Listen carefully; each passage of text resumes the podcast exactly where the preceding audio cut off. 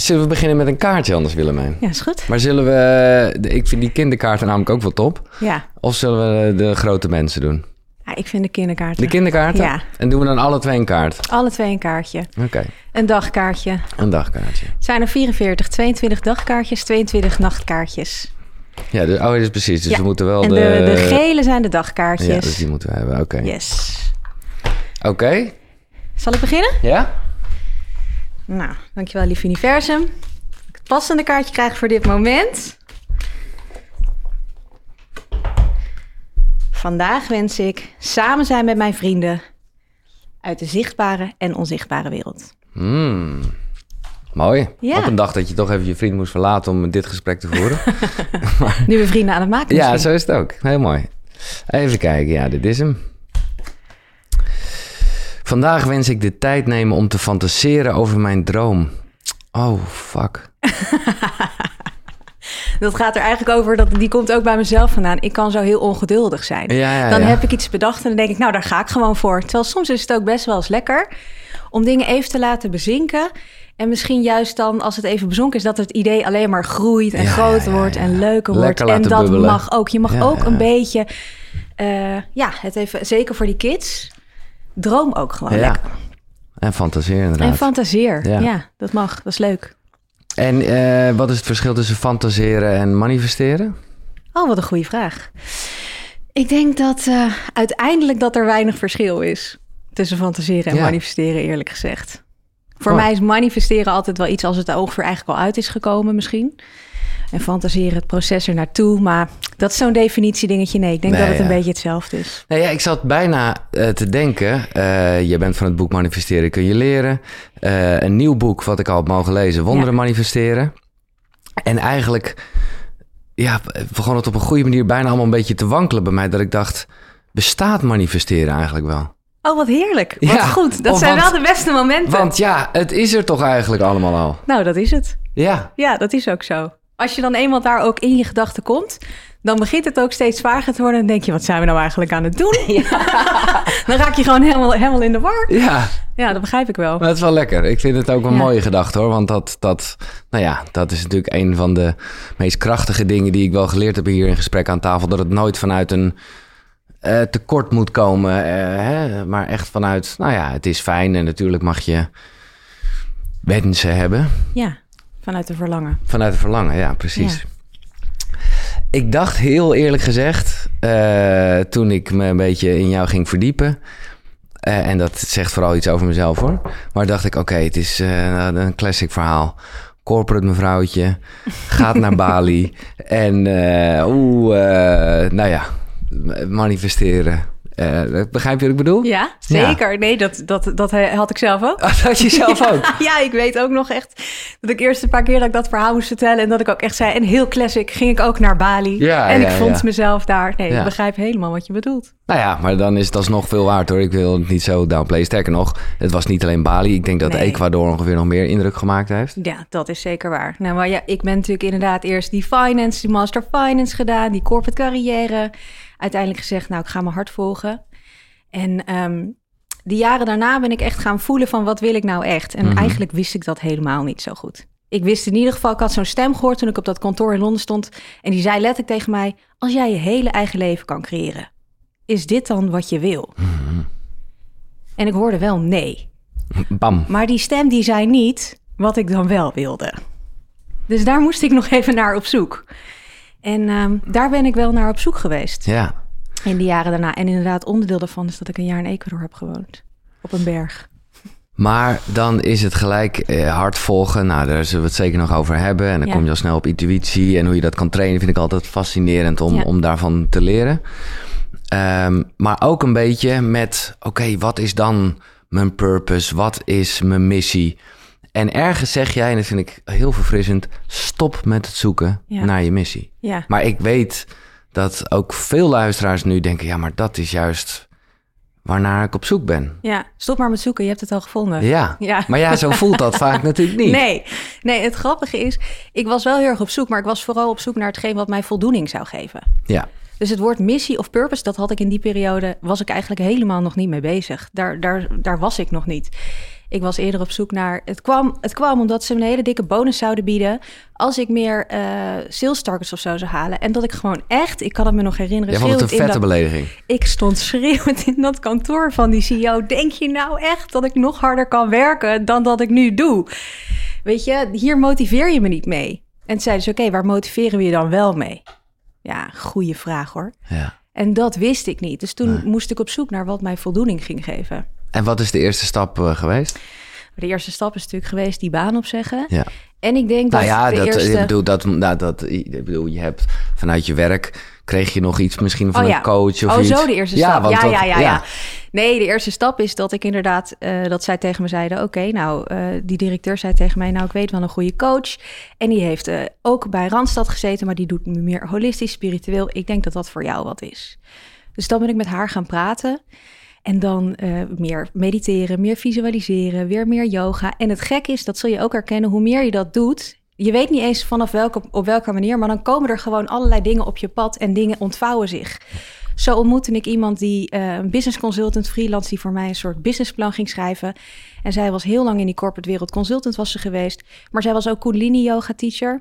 En eh deed ook human design en dat soort dingen in die periode. En ik vond dat gaaf, joh, die combinatie. Dus ik weet nog dat ik op een gegeven moment ook dacht... als ik nou voor mezelf begin, dan bel ik haar op.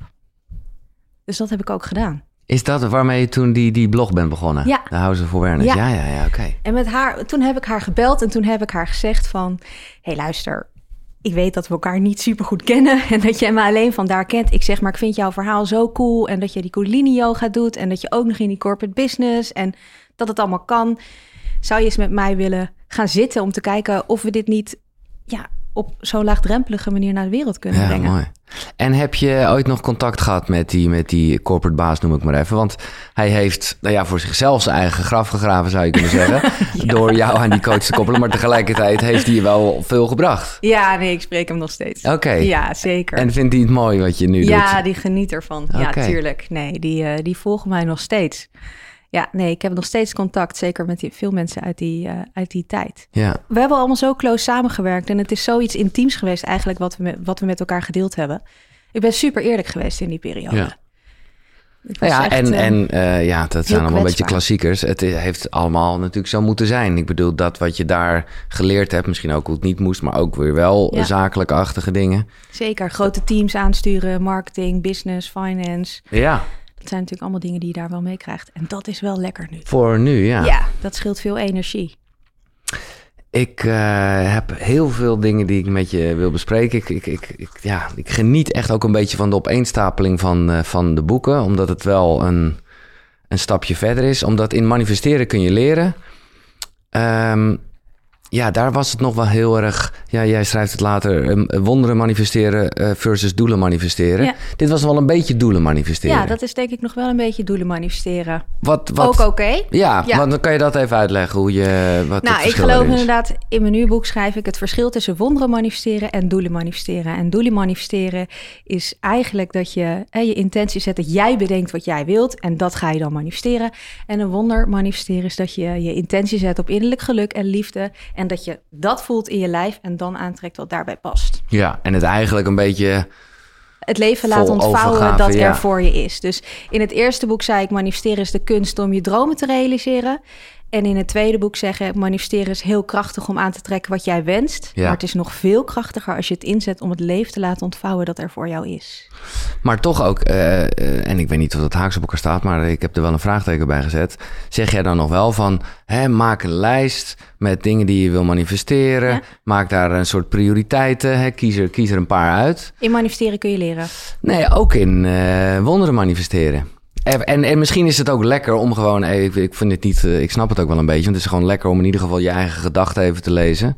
Maar tegelijkertijd, ja, dan zijn het toch wel weer echt doelen. Ik moet even nadenken waar ik dit geschreven Ja, dat- heb. ik, eh, Welke lijst? Want inderdaad, manifesteren kun je leren. Heb je zo'n hele oefening dat je allemaal op gaat schrijven wat jij wenst. En de manifesteren moet je hem eventjes helpen waar je die gelezen hebt. Ja, vrij in het begin ook nog wel. Oh, oké. Nou, dat je, ik- nou ja. Goed dat je het zegt. Ik ga het nog even nalezen. maar misschien dat ik daar... eh, ik kan me voorstellen... Kijk, ik heb dat ook veel met vriendinnen over gehad... die ook een cursus in wonderen Ja, hebben gestudeerd. Want heel veel van wonderen manifesteren... komt eigenlijk van de lessen die ik geleerd heb... over een cursus in wonderen. En we hebben het daar vaak over... eh, en dit heb ik ook vaak eh, aan, aan, bijvoorbeeld Willem Glaudemans, jou ook bekend, gevraagd van hoe zit dat nou met dat je wel mag wat verlangen en dat tegelijkertijd alles al zo is zoals het moet zijn en dat je het wonder naar je toe moet komen. En um, uiteindelijk, wat ik voor mezelf gevoeld heb en wat ik dus ook in Wonderen Manifesteren opgeschreven heb, is dat als jij dicht bij jezelf bent en dat innerlijk geluk voelt, dan ervaar jij iets waar jij naartoe wilt. Dan mm. ontvaar jij een soort prikkel omdat je denkt, oh daar heb ik zin in of daar heb ik zin in. En dat zijn inderdaad de dingen van, hey, maak die, schrijf die eens voor jezelf op. Wat voor signalen krijg je, wat je leuk vindt en volg dat. Dus in die zin kan ik me voorstellen dat je. Kan ik me voorstellen dat dat erg staat. Maar het is gewoon. Ik ken mijn eigen boek gewoon nog niet uit mijn Nee, ja, nee dat hoeft ook helemaal niet. En ik vind het mooi wat je zegt. Want het is inderdaad een soort ding waarbij ik zelf ook vaak gedacht heb. Ja, als het allemaal niks uitmaakt. En toch eigenlijk allemaal. Uh, dat, dat, dat, we er geen, geen invloed op hebben. Wat heeft dat dan nog voor zin? Dan kan ik net zo goed op de bank gaan zitten met een zak chips. En, maar dat is niet, waar, niet waar, want dat is helemaal niet wat je wil. Nee. Nee, dus het is echt zo dat, tenminste wat ik voor mezelf heb gevoeld, ik gun het mezelf wel echt te verlangen. Dus als ik dat innerlijk geluk en ik voel dat momenteel is bij mij echt valt alles op zijn plek en ik voel dat extreem. En dan voel je ook soort van die sparks dat je denkt, oh maar dat, dat, dat zou ik echt heel leuk vinden als ik die kant op mag of als ik dat mag doen. Maar vind je het, uh, dit is een projectie mijnerzijds, vind je het soms niet moeilijk dat, dat je dan toch hè, met, met een soort nieuw initiatief, dat is allemaal heel puur ontstaan en echt je hart gevolgd. Uh, maar zodra je dan midden in het project zit, ja, dan ineens, dan ga je toch bezig zijn met, nou ja, of het nou hoeveelheid verkoop is, hoeveel het likes of hoe zeg je dat? Dan, dan, dan ineens, dan wordt datgene wat zo puur uh, begonnen is, ja, kan je dan toch nog even of heb je dat helemaal niet meer? Nou, ik ben zeker niet. heb je dat niet meer alsof ik een soort verlicht ben? Nee, dat zeker niet. Nee. nee, maar ik zit even te voelen. Want ik denk dat ik tijdens het creatieproces vooral heel erg bezig ben met mijn eigen authenticiteit en met voelen wat voor mij klopt. En tijdens het creatieproces ben ik daar gewoon nog niet bij die sales. Nee. En heel eerlijk voor mijn nieuwe boek, ik moet die lancering nog steeds bedenken en de PR. En ik ben daar nog niet, omdat ik nog zo in dat proces van die creatie zit. En tuurlijk, ik weet wel dat als het straks komt, tuurlijk wil je op één in die bestsellerlijst. Ja. Nee, maar dat is ook geweldig. Maar dat is ook omdat je gewoon super trots bent en je hebt iets heel tofs gemaakt. En het is natuurlijk onwijs gaaf als die authenticiteit de wereld ingaat. En hoe tof is het dat je zoveel mensen mag inspireren? Ik mhm. denk niet dat dat altijd ego is. Ik denk dat dat ook een soort trots is gewoon. en dat is hartstikke cool en dat mag en dat is leuk. En um, kijk, als je je gevoel ervan af laat hangen van mijn boek is alleen succesvol als. Ja. Ah, kijk, ik vind vaak dan, ja. als, nou, dat schrijf ik ook een boek. Als het een als dan wordt, dan is het een ego dingetje. Maar gewoon trots zijn en het graag willen delen en het aan iedereen willen laten zien, ja, dat mag toch. Cursus in wonder is gevallen, ego is gevallen. Uh, we zijn los. We zijn los. ja, cursus is, ik, uh, dit is voor de mensen, nou ja, ik zou vooral de, de aflevering met Willem Glaudemans checken en het, het komt wel vaker ter sprake. Het is niet eens een boek te noemen. Nee. Uh, toch? Het, nee. het, is, het, nou ja. is, het is een way of life. Ja, het is, echt een way of life. Ja, en, en ja, een cursus zoals ze het dan zelf noemen. En ik zit in een, uh, dat vind ik echt een grote eer, in een, in een groepje met Willem. Dus ik, ik ben heel erg bezig met dat boek. Uh, dus was ik heel blij met jouw ja, begeleidende schrijven en jouw eigen reis erbij. Want dat, er zijn wel meer boeken in die categorie en dat is top. En ik heb zelfs Willem geappt over iets uit manifesteren kun je leren. Waar ik toen, toen ik het las wel echt dacht... ja, maar dit is precies zoals ik het zie. Omdat ik wel geneigd ben om alles positief te zien. En dan komen we bij uh, nut van het ego. En ik dacht, ja, want ik heb met Willem daar ook gesprek over. Omdat ik gewoon denk, ja, het is dat toch... Dat Willem aangepast, die tekst. Ja? is dat kijken?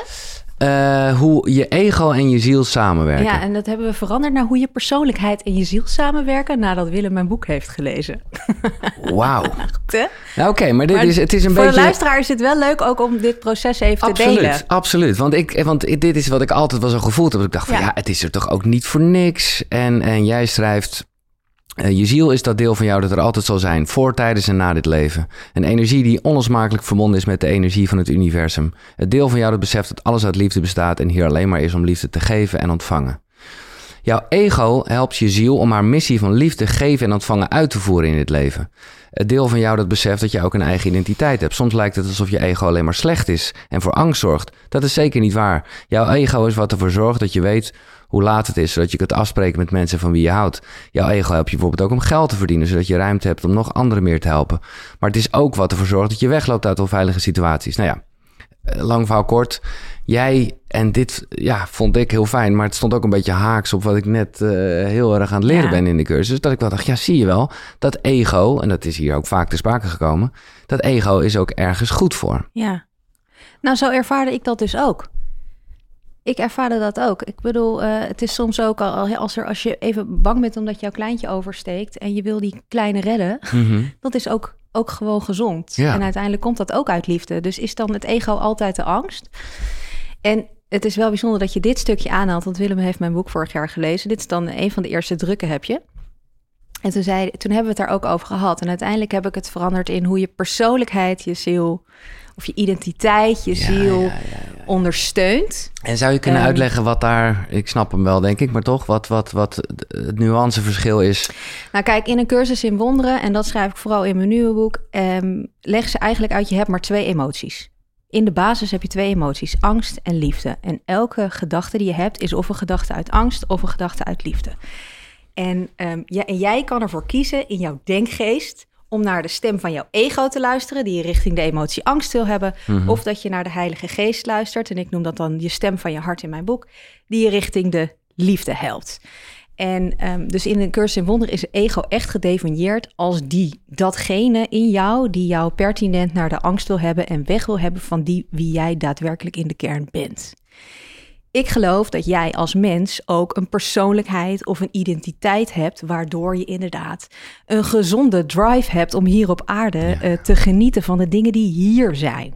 Je hebt een lichaam. Kijk, dat, kijk, in de cursus is het natuurlijk ook. Hè, je, hebt, je bent eigenlijk geen lichaam, je bent een ziel en focus je vooral op datgene. Ja, En wat ik wel probeer in mijn boeken is om het ook te vertalen naar hier en naar dingen waar ik zelf, en dat herken jij dus ook, Ja, waar ja, ik zelf ook in het dagelijks leven wat mij kan. Want ik vind het heerlijk hoor, om te denken dat ik alleen maar liefde ben. En ik maar het moet is een beetje zeggen, utopisch allemaal.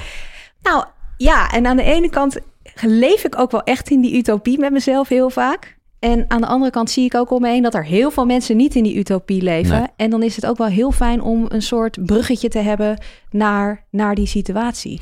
Maar je zou kunnen zeggen eh, dat ik niet van koriander houd. Eh, dat ik eh, heel vaak probeer wel op tijd te zijn. Of allemaal dat soort dingen. Jij Ja. zegt dat is, dat is niet ego, dat is persoonlijkheid. Dat is persoonlijkheid, hebben wij toegezegd. Ja. Dat is natuurlijk een definitiedingetje. Ja. Maar goed, dat is... Het is meer als je de definitie van een cursus in wonderen aanhoudt, dan zou je dit persoonlijkheid zeggen. Ja, ja nee, oké. Dus dan eh, heeft je ego geen functie. Dat is, dat is een, Nee. een soort. Nou, de functie van je ego is, is dus om, eh, om je richting de angst te hebben. Ja, maar is angst. eh, is toch ook eigenlijk gewoon een soort schreeuw om liefde? Elke, elke vorm. El, uiteindelijk Eigenlijk is alles is- een vraag om liefde. Ja. Uiteindelijk is alles een vraag om liefde. Zo zie ik het wel. Ik merk in ieder geval dat als ik bang ben, dan is er vaak iets in mij waar ik behoefte aan heb. Het is vaak echt, ook als ik een oordeel heb op iemand, dan weet ik dat het een angst is en dat ik zelf nog ehm, ja, ergens behoefte aan heb aan liefde of aan aandacht of aan gezien worden of aan mijn eigen stem laten horen. Of, eh, dus ik vind het soms ook wel een mooie richtingaanwijzer. Zeker. En hoe, eh, hoe schijn je liefde op angst? Oh, wat een mooie vraag. Nou, wat ik vaak doe als ik angst voel, is letterlijk echt visualiseren dat ik mijn hart open. En dat er gewoon licht uitkomt. Mhm. En vaak schrijf ik dan mijn angst op. En dan gewoon letterlijk ga ik er zo voor zitten. En dan Ja. visualiseer ik letterlijk dat ik er licht op schijn. En ik vraag gewoon echt letterlijk aan het universum. Dat schrijf ik ook in mijn boek van. ehm, je, hè, hoe schijn je licht op angst? Dat is eigenlijk die weg van angst naar liefde. En ik geloof dat gebed het middel is om naar wonderen te gaan. En een wonder, zodat weet jij, maar voor de mensen in een cursus in wonder wordt dat omschreven als een shift in perceptie van angst naar liefde. Ja. Dus als jij angst ervaart, om dan de shift kunnen maken dat je liefde voelt, dat is eigenlijk wanneer het wonder plaatsvindt. Nou, en hoe kan je dat doen? Cursus in wonderen schrijft, gebed is het medium dat tot wonderen leidt. Dus ik doe dat vaak inderdaad door een gebedje te doen, een wensje. Dankjewel, lief universum, dat, je, dat ik het licht zie. Dankjewel, li- dankjewel uh, universum dat je me terugbrengt naar de liefde, naar gedachten vanuit liefde. Ja. Dus dat is voor mij vaak maar dan is dus eerste stap. eigenlijk, ja, dat is, dan kom ik er toch, dan, dan is er dus wel degelijk een soort mooie, hè, als, als, als ego angst is. En angst is vervolgens eigenlijk de manier, eh, nou ja, je noemt dan een soort raadgever of een alert. Tuurlijk, je moet het dan nog vertalen naar liefde. Ja. Maar dat is wel waar, Waar de ja, groei zit. waar het goud, ja precies. de groei zit echt. Als je je hart open kan houden, dat volgens mij schrijf ik dat ook ergens. Als je je hart open kan houden op het moment dat je angst hebt, dat is wanneer je echt de meeste liefde aan de wereld toevoegt. Ja, Daar geloof ik heilig in. Ik geloof niet dat als je geen angsten meer hebt en alleen maar eh, in liefde leeft, Nee. zogenaamd, eh, dat, dat, dat dat het doel is. Ik denk juist de angsten ook zien en ook de angsten van andere mensen en ook de angsten van de wereld. En je hart open houden bij alles wat er gebeurt. ja. Ik schrijf dat ook ergens. Weet je, alleen liefde en licht is niet de oplossing. Als jij op een berg inderdaad gaat zitten mediteren en alleen maar in liefde en alleen maar mensen omgeeft die hetzelfde zo denken, super fijn. En het draagt zeker bij aan hè, de frequentie. Maar ik geloof ook wel dat het echte werk te doen is daar waar de angst heerst. En om dan met je hart open te kunnen kijken naar mensen die, eh, ja, die er misschien anders naar kijken. Of, Ja. Dat is voor mij wel liefde naar de wereld brengen. Nee, ik heb soms wel eens, en lang niet altijd hoor, maar eh, dat ik de laatste tijd bijna een soort van, ja, hoe gek het ook klinkt, blij kan zijn op het moment dat ik iets eh, voel wat niet zo fijn is. Oh ja, snap ik. Omdat je gewoon dan weet van, oké, Yes. hier, hier zit het. Ja. Maar goed, ik, re- eh, nogmaals, er zijn natuurlijk genoeg momenten dat dat gewoon overroelt en je helemaal niet meer even de rust hebt om dat te, te, te overzien. Nee, maar ik herken het heel erg wat je zegt. Kijk, in het begin dat je overvallen wordt door angst en door heftige situaties, dan ben je aan het zwemmen en dan weet je gewoon de uitweg niet. En dan denk je, ja, ik kan wel een wensje doen, maar dan? En dan, wat brengt het me?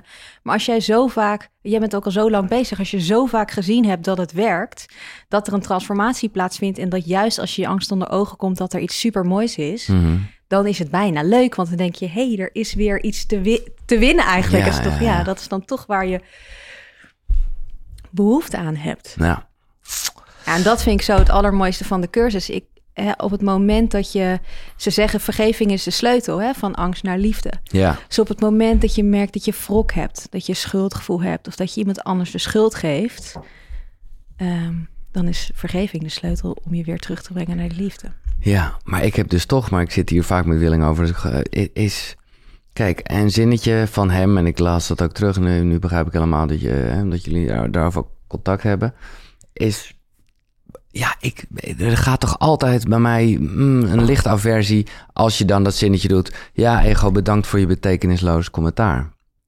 Ja, Omdat ik gewoon denk, ja, hoezo? Het is helemaal niet betekenisloos. Ik snap wel dat je er niet naar moet leven, maar ik vind het niet betekenisloos. Want het, nou ja, dat is waar we het net over hebben. Het geeft juist, nou, ik denk dat dat vooral bedoeld is op het moment dat eh, mensen piekergedachten krijgen en Mhm. continu diezelfde gedachte terugkomt en dan heb je het wel gehoord. Ja, ik heb een dan- vriendinnetje die is nu dag in dag uit over hetzelfde aan het piekeren, piekeren, piekeren. Op een gegeven moment levert die stem helemaal, kijk, één Nee, keer nee, zo. is iets heel anders. Maar Ja. kijk, de, meest, de meeste mensen in mijn ervaring die een Ja. angstgedachte of een piekergedachte hebben, dan komt die gedachte, die zit de hele dag in je hoofd. Gaat dat geld wel op tijd binnenkomen? Wordt dat salaris op tijd gestort? Ja. Kan ik de school van de kinderen wel betalen? Ga zo maar door. En dat is dan, dan is het op een gegeven moment niet meer, eh, waar wij het net over hadden, een richtingaanwijzer naar eh, waar jij kan groeien. Nee, dan, Maar dan is het op een gegeven moment gewoon een piekergedachte die je helemaal gek maakt, waardoor je, ja, Ja. angstig waardoor je dat even kan parkeren ook met dat zinnetje zo van bedankt. Bedankt. Ik heb ik, je heb gehoord. Je, ik heb je gehoord. Ik Ja. ga, want ik had je al gehoord. Ja. Bedankt voor je commentaar. Ik ga nu focussen op wat ik wel wil. En hoe me wel wil voelen. Wat ik nog zelf ook een eh, dingetje vind waar, waar ik hoop dat je me een beetje in kan helpen, is, jij schrijft ergens, en ik ken dat heel erg, dat je soms lief kan zijn door streng, te zijn te voor jezelf. En dat, dat voel ik heel erg. Maar ja, het is soms zo'n dunne scheidslijn. Ja. Want kijk, aan de ene kant is het heel erg volg je gevoel, hè? Eh, nee zeggen is nee doen. Ja. En tegelijkertijd weten we ook dat je juist dat oncomfortabele moet opzoeken. Ik bedoel, als jij, eh, ja, en dat is misschien niet zo'n keiharde nee, maar als ik dan fantastisch lees hoe jij je, je huidige vriend hebt leren kennen, dan denk ik, ja, als je, ja, ergens was het eerste gedachte dat je dacht van... ik heb er geen zin in om naartoe te gaan? Ja, zeker weten. En ja, dan kan je ook denken... oké, volg je intuïtie. Eh, nee is nee, eh, doe het niet. Maar is dat dan de intuïtie die Nee, dat- twijfelt? dat is niet Of is dat dan dat stemmetje van mijn ego die zegt... doe het niet nog een keer, je hebt al een keer pijn gehad. Ik denk niet dat dat mijn intuïtie Nee. was die dat zei. Nee. Ik- als, ik, als ik rustig was en geen piekergedachten had... en gewoon bij mezelf was... en dat je vol in je vertrouwen zit... en dat je alles is zoals moet zijn... dan voelde ik een dikke ja. Ja. Daarom ja, heb je het ook gedaan Daarom heb ik het ook gedaan en Ja. het is allemaal goed gekomen. Ja, ja, ja, ja. Maar er zijn natuurlijk echt wel van die momenten dat je aan het twijfelen wordt gebracht. Ja, maar weet je het wel zeker? Eh, Ja. ja. Maar dat is dus... En ik werd daar... eh, nou, nee, bang is een groot woord. Maar ik dacht wel van, ja, dit is het. Eh, overtuiging en angst vermommen zich als intuïtie. Ja, Ja, ja. shit man. Dan, Ja, dat is- wanneer, wanneer... Ja, Nou, echt hè? ja. Maar dat, daarom heb ik het ook opgeschreven. Ja. Want dat vind ik zelf, is dat ook gewoon... Ik, ik, ik schrijf in die boeken natuurlijk, zeker dat tweede boek heb je gelezen. Het is hartstikke persoonlijk. Ik schrijf absoluut. heel veel van mijn persoonlijke struggelingen op. En dit was er bij mij ook eentje. Want hoe goed ik op een gegeven moment ook het verschil tussen mijn intuïtie en mijn angst wist. Als ik echt een grote nieuwe situatie had, een nieuwe liefde in je leven. Mhm. Zo, nou dan, dan deed mijn intuïtie wel eens alsof, of deed mijn angst wel eens alsof het mijn intuïtie Ja. was. Ja, ja. Dus hoe zou je daarin een soort tip kunnen geven voor... Want er zijn genoeg mensen Nou- die, die toch... eh, nou, ik zeg maar even oncomfortabele dingen niet doen... omdat ze gewoon denken... hé, hey, nee, ik luister eh, naar, mijn, Ja. naar mijn stemmetje... die zegt dat het niet goed is.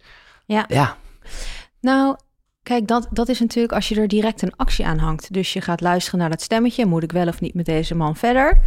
Oh, het stemmetje zegt nee, ik stop ermee. Maar je kunt natuurlijk ook gewoon zeggen: Oké, ik twijfel. Het kan ook een angst zijn. Ik geef mezelf even de tijd om te voelen. Ja. Dat is ook waar wij het net hebben, te fantaseren over mijn droom. ja. Om de tijd te nemen voor dingen.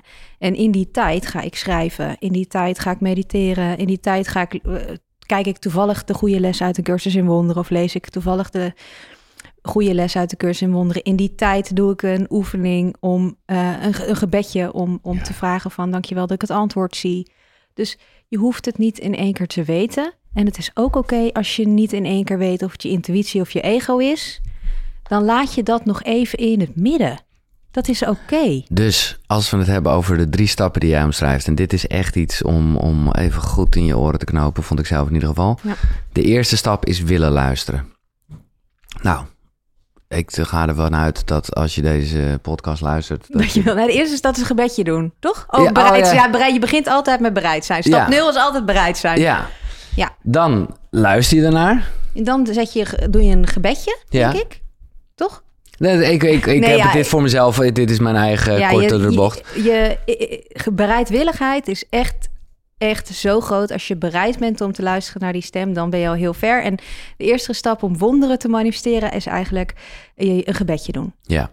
Dus je vraagt in de eerste stap van dankjewel lieve universum. Ik heb het al lang niet meer. Maar Willemijn, kan je voorstellen dat mensen eh, helemaal afhaken bij het woord gebedje? Ja, we- ja. Dat- nou, weet je dat ik daar met de redacteur hebben wij best nog wel heel lang over gedacht. Gaan we het een gebedje noemen of gaan we het een wensje noemen? Ja, ja. En tot de versie die jij hebt, heette het een wens. Oké. En we hebben het nu toch veranderd in een gebedje. Ik vind het mooi hoor, want het heeft ook een, een Het bepaalde heeft iets waarde. krachtigs. Ja. Ja, en ook omdat, ik schrijf dat ook ergens in het boek, van we hebben heel veel woorden, hebben een soort energie of een lading of een connotatie of whatever meegekregen. En misschien is het ook wel tijd dat we daar gewoon een nieuwe vibe aan meegeven. Ja. Nou, wensje is in ieder geval te lullig. Dat vonden wij ook. Ja. Ik vond het te kinderlijk. Ja. Ik vond het niet van, nou, we gaan wel zien of dat wensje uitkomt. Terwijl gebedje is wel echt een, een, een, een, pra- een prayer. Kijk, een prayer vind ik een heel mooi woord. dat je even een prayer doet of een intentie zet. Eh, maar goed, je start dus met een, een gebedje. Ja. Dat kan zo simpel zijn als dankjewel lieve universum dat ik het antwoord weet wat mijn intuïtie is. En de tweede stap is luisteren.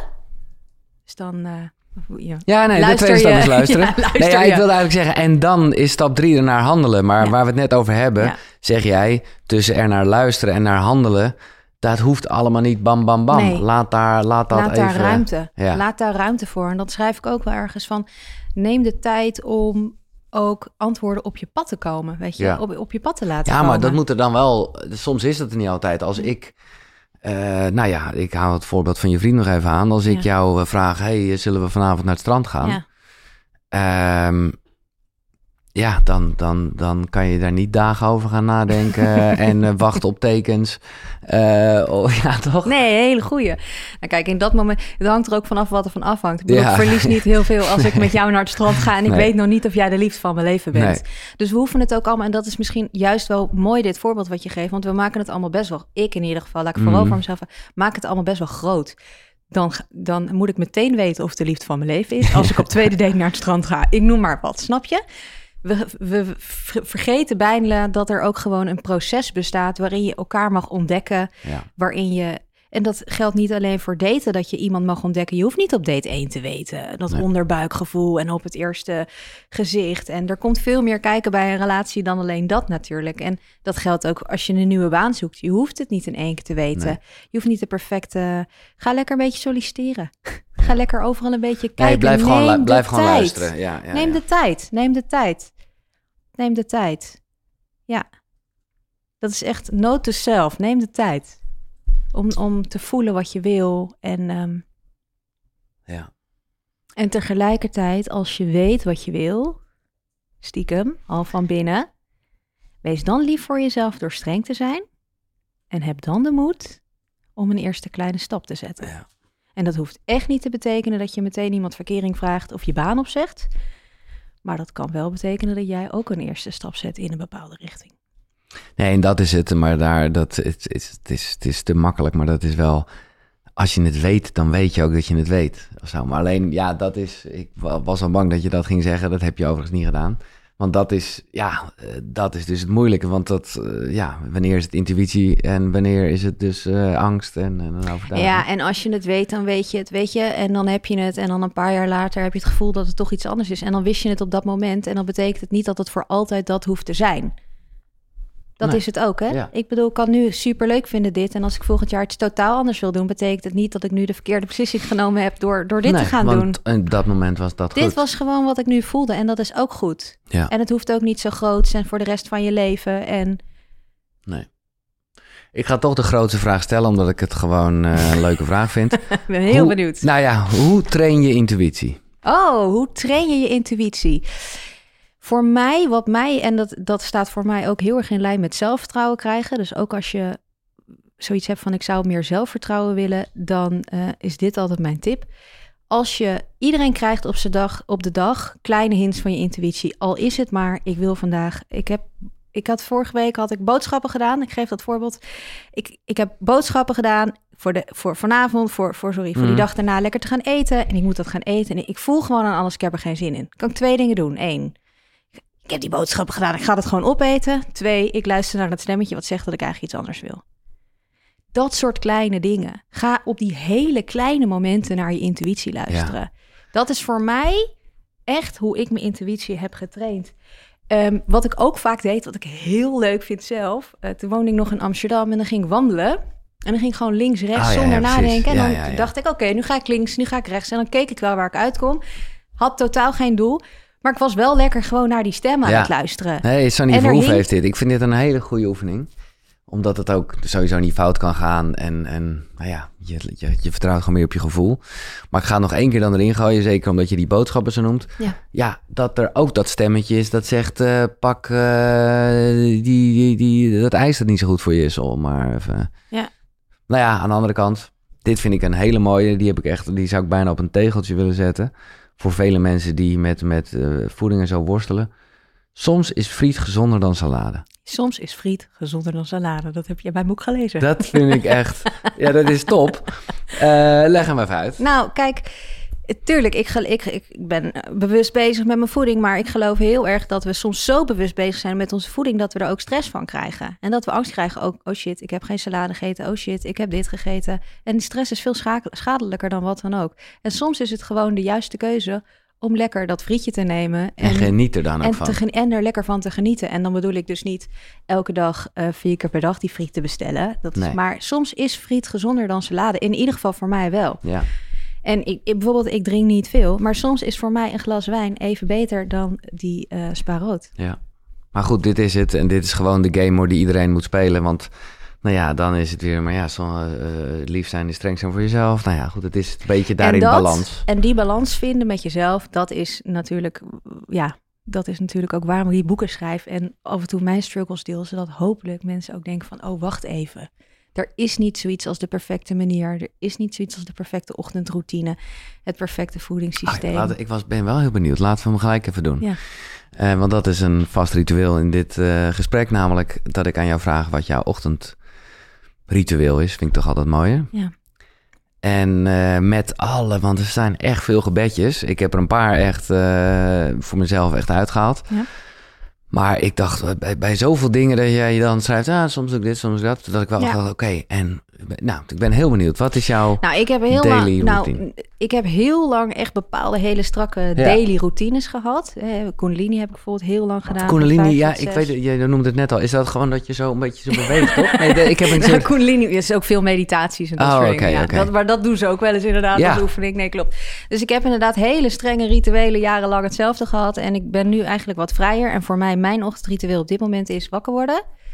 Eerst wat ik doe is, voordat ik mijn ogen open doe, even mijn handen op mijn hart. En dan komt er bij mij een wensje binnen. Dat is, ik, dat is, dat post ik dan altijd eventjes op Instagram.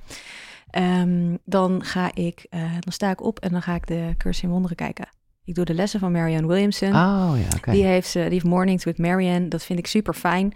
Dus dan die speel ik gewoon iedere keer weer af. En dan Ja. le- lees ze een les voor in het Engels uit de Course Miracles. En dan geeft ze daarna eigenlijk een soort toelichting door op. Dan maak ik vaak even een aantekening, aantekening bij. Dan eh, schrijf ik in mijn dagboek. Ja, ja, ja, ja. mijn eigen dagboek. Precies. Ja, ik, eh, ik heb heel lang best wel een uitgebreide ochtendschrijfpractice Ja. gehad. En nu doe ik dus dit in drie minuten vaak, of twee minuten. Echt zo klaar. Ik vind het heerlijk. Want dat is nou, de reflectie op gisteren. Dus dat doe je dan. Hè, sommige Ja, mensen doen het s'avonds, maar je doet het eigenlijk. ik doe dat s ochtends, want ik dat twee keer per, dag, één keer per dag zo'n moment is voor mij werkt Ja, het best. ja, duidelijk. Mijn geluksmomentje van de dag was. Vannacht heb ik gedroomd over. Als je dat weet. Als je dat weet. Weet je dat? is het. want ik, ik- Bij mij is dat vakje niet altijd ingevuld. Nee, maar ik ben wel geneigd omdat ik in ik, eh, gewoon. Ik geloof dat je alles kan trainen. Dus Ja. ik, ik denk wel dat ik dit. Nou ja, als ik dit meer zou doen, dan zou ik misschien vaker mijn dromen weten. Nou, daarom heb ik het erin gedaan. Want ik had op een gegeven moment ook... Ik vond het helemaal interessant. Ik Ja. had boeken gelezen over dromen. En toen... Ik heb er ook een stukje over opgeschreven. En omdat ik die boek aan het lezen was... ging ik dus mijn dromen beter Ja, onthouden. en ik ging ze opschrijven. En toen... eh, dan ging ik ook voor het slapen gaan bijvoorbeeld vragen van... mag ik het antwoord in mijn droom? En dan ging ik gewoon een beetje oefenen. Dan kan ik het misschien nog niet. Maar... En daarom vond ik het leuk. Dat was in de periode ook dat ik het dagboek maakte. Om dat eh, erin te zetten. Dan heb je een mood tracker. Ja, dat moet ik even visueel beschrijven. Dan is het of het roosje nog dicht is of helemaal open en daartussen. Ja. Dat observeer je dan een beetje hoe je je voelt dus eigenlijk. Hè? Ja. De wensen voor vandaag, dus mijn intentie voor vandaag. Ja. Maar als ik zo vrij mag zijn, eh, als je dat nog weet. Maar wat is dan bijvoorbeeld eh jouw intentie voor vandaag? Want ik ben zo bang dat ik elke dag ga opschrijven, nou, gelukkig zijn. Of nou ja. Nou, een helemaal top. Ja, oké, maar ja, dat ik dat elke dag dan verliest het ook een beetje zijn waarde. Of, eh, Nee, mijn wensje voor vandaag is authentiek zijn. Ja, ja, oké. En dat is- kan morgen weer een ander zijn. Of en dat kan morgen weer. Ja, Ja, ja, ik wens natuurlijk altijd dat ik authentiek zijn ben. Maar Ja, ja, maar dat is dan... ik wens ook wel eens van eh, tijdens de verhuizing. Ik wens dat vandaag alle verf heel snel klaar is. Ja, nee, oké. En dan, ik verhoog mijn frequentie door. En dan kan je dus eh, nou ja, verschillende dingen aanvinken. Ja. En, en dat is dus precies wat je zegt. Daarin wissel je een beetje af. Mediteren, journalen, muziek luisteren, creatief bezig zijn, de natuur in wandelen, lezen, huis opruimen. Ja. Geen social media, positieve gedachten, kaartje trekken, gezond eten, sporten, op tijd naar bed en dansen. Maar het liefst wil je ze toch allemaal aanvinken? Of ben ik dan te veel een streepertje? Nou, good luck. Ja. nee, zeker. Maar ik heb dat lijstje ook gemaakt. Ook een beetje ter inspiratie voor mensen. Wat kan je nou Wat- doen? ja, ja. En al, al vink je er twee aan. elk- ik vink er echt niet allemaal aan hoor, elke Nee. dag. Maar zijn er van deze manieren om je frequentie te verhogen, is- er één of zijn er een paar die je echt... Elke dag doe. Ja? Kaartje trekken. Ja, ja, oké. En ik vink eigenlijk ook altijd positieve gedachten aan. Ja, Mediteren vink ik bijna elke dag aan. Even kijken hoor. Ehm, en ik wil vaker natuur aanvinken. Maar ik weet dat als ik het aanvink, dat ik het ook ga doen. En op, eh, daar, daar, mijn intentie is dat ik meer die natuur in ga. Dat ik daar echt meer tijd voor maak. Dat zijn wel degenen die ik denk ik het meeste... die sowieso aanvink. En dan vaak lezen vink ik ook vaak nog aan. Ah, ja oké. Sporten of ik schrijf wel eens bij dat bolletje lekker yoga. Of eh, koffietje doen met een vriendinnetje. Of eh, Ja. varen. Strand gaan. Maar ja, het is top. En, en oké, dus dit vul je in. Ja. En dan is het, eh, dan ga je al dan niet nog mediteren, meestal wel dus. Ja, meestal wel. Eerst vul ik nog de eerste stap in. Oh ja, sorry, dat is Ja. het laatste ding op de pagina. Is de eerste Ja. stap die ik ga zetten om mijn intentie uit te laten komen is... Is, ja, dan bedenk ik iets. Soms is dat gewoon, de, schrijf ik dus heel vaak schrijf ik daar dus op mediteren Ja. of kaartje trekken. En dan ga je dat doen. En dan ga ik dat doen. Ja, ja. Mediteren deed ik eerst echt super strak meteen als ik uit bed kwam. En nu doe ik dus echt dat wensje. En eh, dat Marianne Williamson verhaal. En vaak zit ik dan met mijn ogen dicht. Ben ik al mediterend naar dat verhaal aan het luisteren. En vaak zet ik hierna mijn wekkertje bijvoorbeeld nog op 11 minuten. Of gedurende de dag zet ik hem nog even aan. Het is maar een beetje hoe de dag loopt momenteel. En eh, niks van dit alles 's avonds dus. Ja, misschien nog wel een gebedje. Ik doe s'avonds eigenlijk, ja, bijvoorbeeld vaak wel eventjes de, eh, de dag bedanken. De engeltjes bedanken voordat ik in bed ga liggen. En even, dat klinkt allemaal zo, en even een regenboog of een gouden bol boven mijn hoofd. En dat doe ik inmiddels gewoon echt in één seconde. Hup, gouden bol boven mijn hoofd. En laat ik dat licht door. En dan ga ik lekker in bedje liggen. En Ja, ademhalen doe ik ook wel vaak. Als ik net in bed ga liggen, dan ben ik vaak wel bewust, nu je het zegt, bedenk ik me nu pas dat ik eigenlijk altijd wel echt een paar minuten om mezelf soort van eh, rustig te krijgen. Rustig te krijgen. Ja, ja nee, maar ik snap het. Maar gewoon even let op je aan. En dan vooral zorg, tenminste, dat is mijn truc. gedachten. Dat ik gewoon weet dat ik langer uitadem. Langer uitademen dan inadem. En voor mij is het vooral ook, ik, ik kan best wel veel gedachten hebben. Ik bedoel, ik heb niks voor niks al die boeken geschreven. Ik had het zelf gewoon knetterhard nodig. Ja, natuurlijk. Ja, ja, ja. En ehm, voor mij helpt het wel dat als ik dan ga ademen, dat mijn gedachten wegzakken. En wat je met schrijft met die... eh, jij hebt eh, wat dat betreft ook veel verschillende dingen gedaan en zo. Dat met die eh, gouden bol. Ja. En op een gegeven moment heb je het ook een beetje over eh, dat, dat je voeten de wortels in de grond zijn. Ja. Het deed me heel erg denken aan Tao en zo. Waar, heb je ook zo'n soort oefening met een gouden zon? Of... Nou, ik, ik moet eerlijk zeggen, ik lees over deze. Ik, ik, moet, ik weet niet eens meer waar ik deze Nee, vandaan precies. heb. Ik Nee. doe hem echt al jaren. Het is een van de eerste meditaties ook die ik op SoundCloud heb gezet. En ehm, het, het is voor mij heel erg geweest in het begin om als soort energetische bescherming in dat kantoorpand. Want ik voelde alles en er was een grote reorganisatie bezig. En ik, ja, hartstikke sensitief en ik Mm. je wil mensen helpen. En ik kwam iedere keer kapot thuis. Toen dacht ik, daar moet ik iets voor bedenken. En toen denk ik dat ik ergens gelezen of dat iemand Ja. me dat verteld heeft. Van als je nou jezelf een gouden bol door je lijf laat gaan. En daarna heb ik van Kyle Gray trouwens die tactiek geleerd. Kyle Gray is een schrijver eh, ook van Hay House. Heeft veel boeken over engelen ook geschreven. Dat je eerst dat gouden licht om jezelf op te schonen. En dan je hand op je hart legt en denkt aan iets waar je je heel krachtig in jezelf voelde. Zodat je echt die energie hebt. En dan jezelf in een soort regenboog-ei Ja, ja, ja. eh, afsluiten. bescherming, ja. ja, ja. Dus dat heb ik daar vandaan. Ehm, ik wil weer honderdduizend dingen zeggen op basis van wat je net zegt. Ehm, nou, laat ik eerst nog even de, de frequentieverhogende dingen doornemen. Eh, ja, of, of, ja, wat zijn affirmaties voor jou? Gebruik je dat? Er staat ook inderdaad wel een affirmatie van de dag bovenaan. Die vergat ik eigenlijk eventjes. Ja. Is dat hetzelfde als een... Een wensje, Ja, een wensje, een gebed? een gebed. Ja, ik ben gewoon, sorry, ik ben gewoon altijd heel erg bezig met definities en dingen. Dat is... Dat ik, Ja, maar ik, ik, vind het ook wel, ik vind het ook wel leuk om er eigenlijk zo om het daar eens gewoon over te hebben. Het is best wel interessant. Ik heb inderdaad 120 affirmaties hier in dit boek eh, gezet. En dat zijn voor mij vaak zinnen die mij geholpen hebben. Die haal ik allemaal gewoon uit mijn dagboek. Die Ja. mij geholpen hebben om, ik weet niet wat daar staat. Ik laat oude patronen in dankbaarheid los. Ja. Grappig, was mijn kaartje van vandaag. ja. Vind ik dan toch grappig. Ehm, en dat zijn dan zinnen die mij geholpen hebben. Vaak schrijf ik, ik schrijf. Ik ben niet iemand die heel veel affirmeert. Ik schrijf en dan, eh, als ik aan het schrijven ben, denk ik wel eens: dit is even wat ik moet onthouden. Dit is wat ik mezelf vandaag even ga Ja. vertellen. Ik laat oude En, patronen en dankbaarheid eh, spreek je ze ook wel eens in? Dat heb ik zeker Ja. ook gedaan. Ja, Ja, dat kende ik helemaal niet hoor. En ik vond wel, ik vond, het voelde voor mij een beetje gek als mannetje van de radio, want dan wordt het ineens bijna een soort werk. Ja. En ik heb hier wel vaak aan tafel gezeten, hardop lezend, hè, mijn affirmaties. Maar ik vond het wel leuk dat jij juist iets had van, ja, je kan het ook inspreken. Nee, ik spreek ze best. De, de, ik, momenteel doe ik gewoon niet zoveel affirmaties. Nee. Maar vorig jaar, jaar daarvoor had ik echt dan bijvoorbeeld gewoon tien affirmaties. Die sprak ik in. Maar ook met, met een meditatie vooraf. Zeg ik ga rustig zitten of ga rustig liggen. Adem, adem diep in en uit. En dan herhaal naar mij. En dan sprak ik ze dus voor mezelf in. Ja. En, en, en denk jij dat het gewoon extra krachtiger is dat je het zelf bent? In plaats van, Oeh, daar heb ik eigenlijk nooit zo over nagedacht. Ik denk wel dat het eh, lekker is als, je- als je het zelf doet, ja. Want dan, dan zijn het jouw affirmaties Mhm. en niet de affirmaties of de teksten van een ander. Ik geloof Ja. wel heel erg dat je moet het ook voelen, snap je? Je kan Ja. wel allerlei dingen gaan zeggen, maar als je denkt, ja, ja Nee, dit is niet echt mijn tekst of Nee. dat is niet echt wat bij mij past, ja, dan denk je, ja, wat ben ik nou eigenlijk aan het zeggen? En tuurlijk, als je dan maar lang genoeg affirmeert, ga je het vanzelf geloven, want zo werken nou eenmaal de neurologische paden in je Mhm. hoofd. Maar ik vind het zelf fijner inderdaad om het zelf in te spreken. Ja. Behalve de affirmatie van Louise Hay op YouTube. Die heeft van die morning affirmations. Ja. Of morning meditation. Dan zegt ze, good morning, thank you your house. En dat is zo, Een soort vriendinnetje. zo vrolijk en fijn. En daar luister ik dan wel naar. Dat vind ik lekker. Leuk. Nou ja, en eh, dat is, eh, weet je, dat het altijd wel... Nou ja, dat is... eh, maar dat moest ik zelf nog wel eventjes op een gegeven moment... eh, nog even onder de loep nemen, ook weer.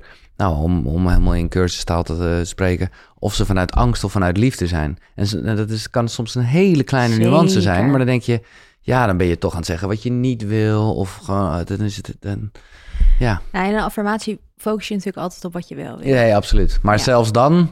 Ja, kan je nog een beetje kan- manipulatief zijn, ja, ja, je? dan ja, denk ja, je toch ik, ineens herken van, ik wel. hey, dat is gewoon, dit is toch gewoon vanuit angst. En ik, ik snap het dan, eh, Ja. eh, Niet relax. Maar nee, Nee, dat herken ik ook wel hoor. Maar dan wil je gewoon zo graag dat een uitkomst op een bepaalde manier is. En dan ben je gewoon super ambitieus bijna.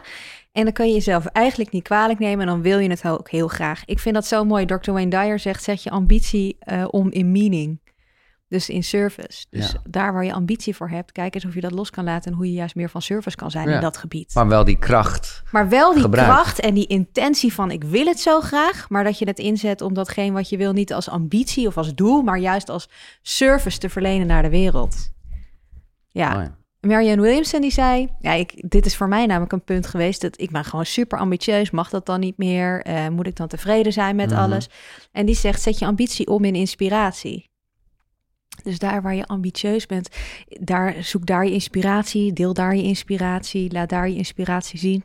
Vind ik ook, eh, vond ik ook heel leuk. Omdat het moment dat ik dat deed, kwam er wel een soort rust over me heen, dat ik er niks mee hoef te bereiken, Nee. maar dat ik wel mijn hele hart mag geven. Ja, ja, En dan is het ineens weer veel leuker. dan is het wel gewoon grenzeloos. Wat, Ja. eh, ja, ja, ja. Ja, dus dan mag je wel gewoon gaan all in, zoals ik dat dan zeg, want ik geloof daar wel in. Maar het is vanuit een soort lichtere energie, omdat het allemaal niet zo. eh, Het moet niet... nee, het hoeft niet een nee, bepaalde nee. uitkomst te hebben. Hmm, nice. Als ik jou net hoor zeggen dat je heel gevoelig bent, ehm, op een gegeven moment, ja, ik zou bijna zeggen, gaat het natuurlijk over frequenties. Ja. Ehm, kunnen we allemaal frequenties voelen? Ja. Ja, denk maar na als je een kamer inloopt. En eh, ja, je, er, je loopt een begrafenis binnen, dan voel je dat de sfeer heel anders is dan als je een verjaardagsfeestje binnen. nee, ja, dat, ik eh, ja, eigenlijk nee, is nee, dat- nee. Ik, maar jij ik stelt de vraag natuurlijk. Ik voor, stel de ja. vraag omdat sommige mensen, en ik weet het niet, eh, eh, dan denk ik altijd, ja, zijn er nou bepaalde mensen die eh, ja, daarin meer ontwikkeld zijn? Of zijn we gewoon allemaal eigenlijk hetzelfde? eh, alleen is het maar net een beetje of je, of je er echt naar luistert en naar voelt. Eh, ja, ik, vind dat- altijd, nou ja, laat ik haar naam gaan noemen, want ik vind wel, ik, ik waardeer Ja. ook haar eh, eerlijkheid daarin. Of haar, ze zegt dat heel krachtig, Marieke van Meijeren. Ja. Die zegt heel erg, nee, het is een gave, die heb ik. ehm, en dat heeft niet iedereen. Nou, ik geloof wel dat iedereen dat kan voelen, de sfeer. En ik geloof, en ik geloof ook dat, eh, de- dat iedereen zijn eigen talent heeft. Ik bedoel, de ene kan heel goed voetballen, de ander kan heel goed brood bakken, de Ja. ander kan heel goed. Dus iedereen heeft zijn talent met zijn zenuwstelsel en zijn lichaam. Dus waar de een inderdaad misschien fysiek dingen aanvoelt, kan de ander heel goed fantaseren, kan de ander beter ruiken. Kan iedereen Ja, heeft zijn eigen ja. zintuigen op zijn of haar eigen manier ontwikkeld. En eh, het is leuk om te kijken wat er bij jou past wat je leuk vindt, waar je in verder gaat onderzoeken, wat een beetje jouw voor, voorkeurszintuig is. En, En dan geloof ik weer. daarna dat je dat ook weer kan trainen. Want Ja. als jij nul talent hebt, maar elke dag op dat voetbalveld gaat staan, dan kan jij uiteindelijk gewoon voetballen. Ja. Nou ja, en dit is weer cursusmateriaal, maar super mooi vind ik. Vanuit de cursus, dat is ook zeker iets wat eh, jou denk ik wel geraakt heeft. Namelijk, want nu, hebben- nu hebben we het een beetje over... Nou ja, eh, dat is ook een beetje mijn school. Je kan alles trainen en zo. Ja. Maar eigenlijk zegt de cursus... Als je alleen op je eigen kracht vertrouwt... Ja. is dat een teken van angst. Ja, ja, dat schrijf ik ook. Ja. Ja, Vertrouwen op je eigen kracht is een teken van angst. En Ja. dat is, ik denk dat er bij veel mensen totale error in hun hoofd komt. Want ja, Ja. je wil, eh, hoezo vertrouwen op je eigen Vertrouwen kracht. op jezelf is angst. Ja, Ja, dat vond ik, ik. Ik heb dat. Volgens mij is dat in manifesteren kun je leren. Heb ik het, heb ik het uitgeschreven. Omdat ik dat voor mij was dat zo'n eye-opener. Want Ja. ik dacht altijd, als ik nou maar op mezelf vertrouw, dan komt het goed. Weet je wel? Nou, dat is dus angst, omdat je dan dus denkt dat jij het beter weet dan het universum. Of dan datgene wat er al bepaald is. Dan hetgeen beter dan dat jij nu kan bedenken. ja. Dus als jij vertrouwt dat jij het beter weet, dan is dat een angst, omdat je niet vertrouwt dat de liefde het antwoord voor jou heeft. Wat, eh, dat is een, letterlijk een opdracht van jou, die is, ik, Ja. vind- eh, dus ik ga hem nu eh, jou laten doen. Wat betekent universum voor jou? Oeh, een oneindige bron van liefde en wijsheid. Ja, ik denk dat het een, magische oneindige bron van liefde en wijsheid is voor mij. Ja, in als een, eh, dat is wel wat het is, ja. Ja, voor jou? Ja. Ik, ja, ik vind altijd de vergelijking met eh, de zon heel mooi. Ja, Want dat is, maar dat is eigenlijk een beetje wat jij zegt. ja, Omdat je dan ook gewoon heel erg voelt dat je daar dus ook een onderdeel van bent. Ik Ja. wil, ik, eh, als ik iets niet zou willen, is het een soort. ehm, ja, alsof ik niet het universum zou zijn. Oh, dat is zo gaaf dat je dat zegt. Ja, want dan denk ik ineens, ja, dan is het toch weer. Krijg je toch het niks mis met de term God, want dat is ook maar een definitie. Ja. Maar dan wordt het al snel toch Sinterklaas. Ja. Die eh, aan het kijken is eh, of eh, mannetje beneden wel goed zijn leven aan het leiden is. En dat, dat, dat geloof ik gewoon niet in. Ik geloof wel zeker in iets veel groters dan ik, absoluut. Maar dat, dat vind ik het mooie van de zon. Zo van, oké, ik, ik ben een straaltje ervan. En wij met z'n allen en nog een soort kracht daarboven. Dus het is niet eens alle mensen, het is gewoon alles. Alles. Ja, gaaf hè? Dat is dan het universum. Dat vind ik dus ook zo gaaf aan de cursus. En de cursus zegt dat we allemaal één zijn, dat we allemaal die liefde zijn. En ehm, je ego, is, eh, je, de, de grootste tool van het ego om jou naar de angst te helpen, is de, het, het argument van afgescheidenheid. Jij bent anders. Jij bent niet die zonnestraal. Jij bent minder goed. Jij bent beter. Je bent eh, whatever. Ja. Gewoon, nee, maar diegene heeft, die, die heeft dat gedaan. Of jij hebt het verkeerd gedaan. Of zeg maar, al die dingen waardoor jij jezelf eigenlijk afscheidt, om maar zo te zeggen. Is dat, Ja, is dat een Nederlands woord? Of ja, ja. ja, eh, Dat van is, anderen. Dat, dat is, Dat is het grootste kracht. tool, de kracht van het ego. En telkens als ik dus merk dat ik een... En daarom vind ik het... Telkens als ik een oordeel heb, dan weet ik gewoon... Er is weer angst. Ja. Ik ben bang. Ja. Telkens als ik de schuld bij mezelf of een ander leg voor iets... dan weet ik gewoon... Ik ben hier een afstand aan het creëren... want die persoon heeft dat gedaan. En dat had hij niet moeten doen. Nee. En die moet daarvoor boete doen. En ik ga diegene zeker niet vergeven... want wat er nu gebeurd is, dat is te groot... En zodra, zodra je dat op afstand houdt, dan weet je dat je in die afgescheidenheid blijft. Ja, daar zit je zelf mee. Ja, maar goed, eh, zonder daarin te oordelen. eh, Dat is gewoon een feit dat heel veel mensen natuurlijk wel op die manier in het leven staan. Zeker. En het is ook wat de cursus... Nou ja, ik, ik ben eh, nog helemaal niet zo verder in.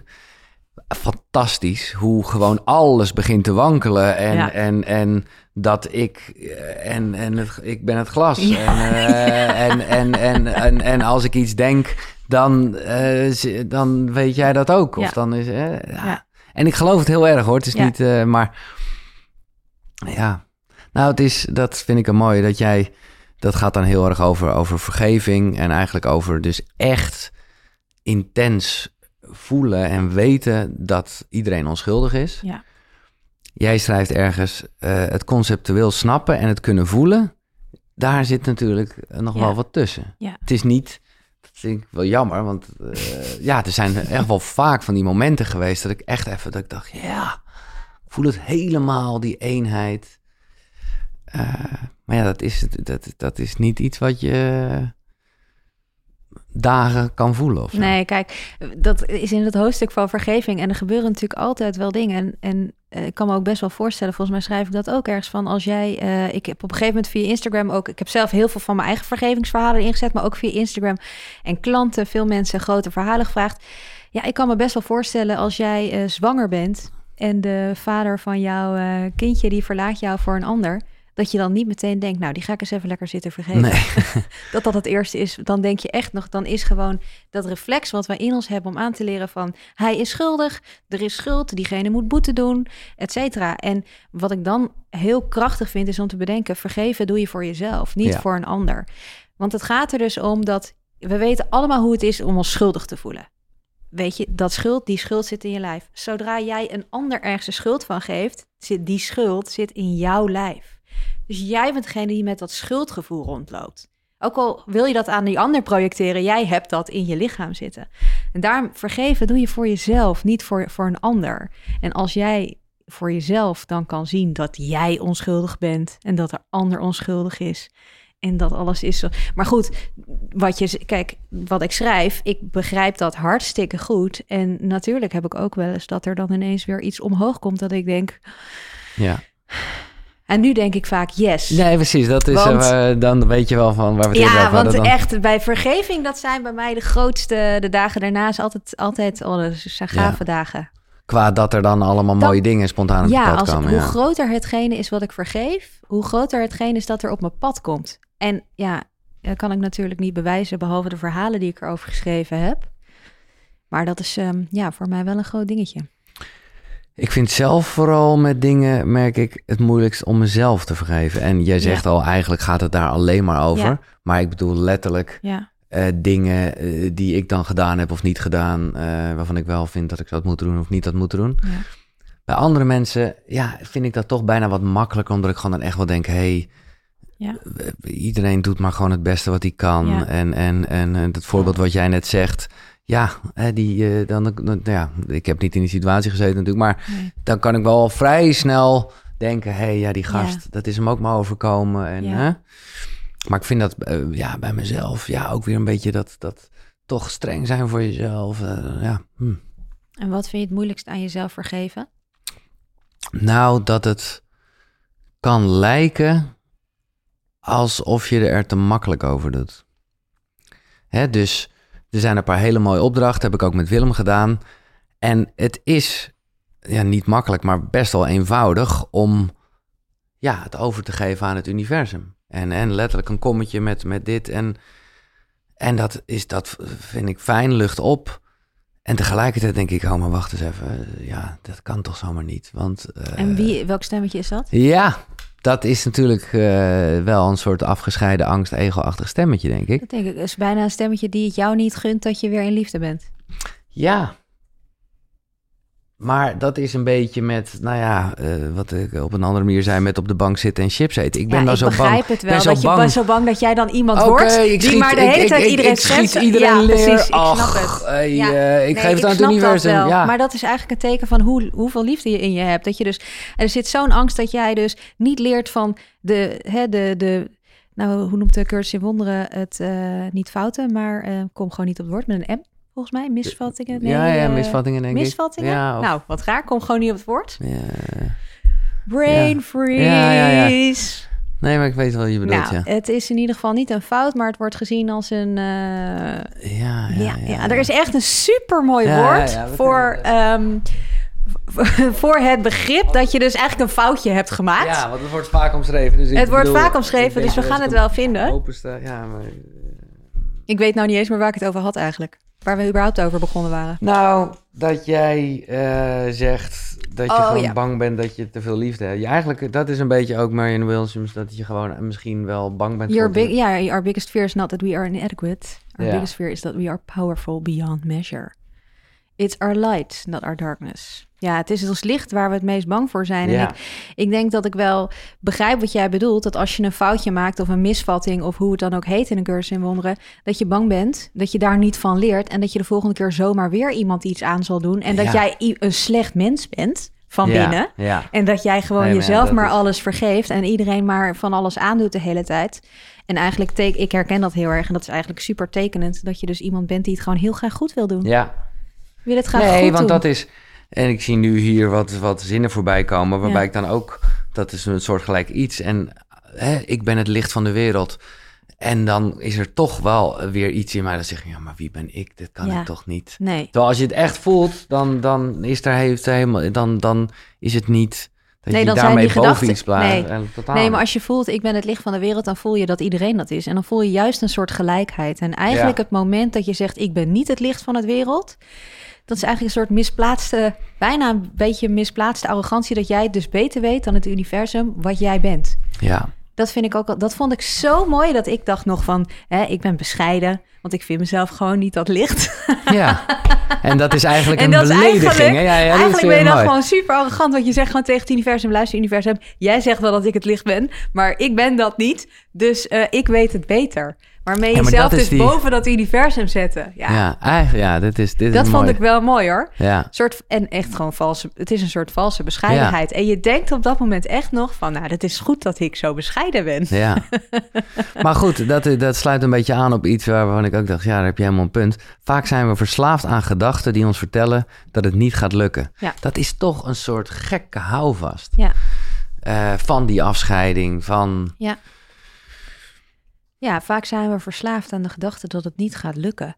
Het is ook veilig, hè? Ja, dat is het, hè, ja. Kijk, uiteindelijk wil ons ego ons natuurlijk... Kijk, dat ego wil ons een bepaalde schijnveiligheid geven. Mhm. Want die zegt, je bent afgescheiden. Het is een hele enge wereld. En ik zorg ervoor dat jij veilig bent. Dus als je nou maar gewoon doet wat je nu hebt... dan weet je in ieder geval dat het goed is. En dan ben je veilig. Terwijl het is natuurlijk het meest veilig om op het universum te vertrouwen... Ja. want je wordt altijd gedragen. Ja, Alleen in die veiligheid zit er natuurlijk ook wel een stukje overgave. ik wil het zeggen. Je moet het leven laten ontvouwen, of je moet niks, maar je laat het leven ontvouwen dat er voor jou is. En je laat daarmee een bepaalde controle los. En we hebben allemaal toch wel, onze persoonlijkheid heeft behoefte aan die controle. Dus dan die schijnveiligheid van het ego krijgt dan zo makkelijk voet aan de grond. Oké, ik eh, ga even plassen. eh, maar je kan vast nadenken over de vraag. Ja. Die hier in het verlengde van ligt. En hij is groots, maar dat vind ik altijd leuk. Hoe kan je meer vertrouwen op het universum? Hoe kan je meer vertrouwen op het universum? Ik denk in eerste instantie de intentie zetten. Volgens mij begint alles met een intentie. Ja. Volgens mij is alles begint met de bereidwilligheid om iets te willen. Dus als jij meer wil vertrouwen op het universum, ben je. Dus de eerste vraag die je aan jezelf moet stellen, of moet, die je aan jezelf kan stellen: ben ik bereid om te vertrouwen op het universum? Nee, ik zal je zeggen, dit is, vind ik mooi dat je dit zegt, want jij hebt vele... eh, Tools. Ja, nee, maar ik ga eh, gewoon gebedjes Ja, in ja. je... Degene die mij het meeste raakte gaat over dit onderwerp. Ja, Namelijk, ik vertrouw mezelf. Ik vertrouw het leven. ja, Ik ben veilig. Er wordt voor mij gezorgd. Ik word gedragen door het universum. Ja, als ik het ook nu weer lees, dan moet ik echt even, want dat er wordt voor mij gezorgd en ik word gedragen. Ja, ik vind dat eh, spannend. ja. En wel leuk hoor. Ik bedoel, het is niet eng. Maar het is wel dat ik denk, ja, nou ja, dat is, dat is de overgave die, die misschien dus nog wel ingewikkelder is dan, eh, nou ja, waar we het net over hadden, gedachten, dat gaat toch niet lukken, eh, achtige shit. Ja, en ik denk dat er ook een verlangen is dan om Ja. gedragen te worden. Ja. Als ik het zo hoor, als Ja. ik naar je luister. Ja. Klopt, ja. Maar ja. Nou ja, ik ga deze gewoon eh, vaker zeggen. Net zo lang tot ik er echt gewoon... Want ik merk ook echt dat mijn ademhaling zo'n beetje stopt. Bij wijze van spreken. Mhm. Gewoon echt van... oh. Terwijl op het moment dat je deze meer gewoon echt... Kan ownen. Maar ja. Ja, deze heb ik ook geschreven op het moment dat ik dat zelf echt heel erg nodig had. En dat ik daar zelf heel diep in dat vertrouwen ben gaan zitten. En eh, dan komen die woorden, die zijn die woorden er dus. En dan is dat gevoel er. En dan schrijf ik hem ook op. Dus ik heb hem zelf, hij heeft mij heel erg geholpen. Ja. Ik, het helpt mij ook heel vaak in een situatie. ehm, als ik me onveilig voel, omdat ik de controle loslaat, Mhm.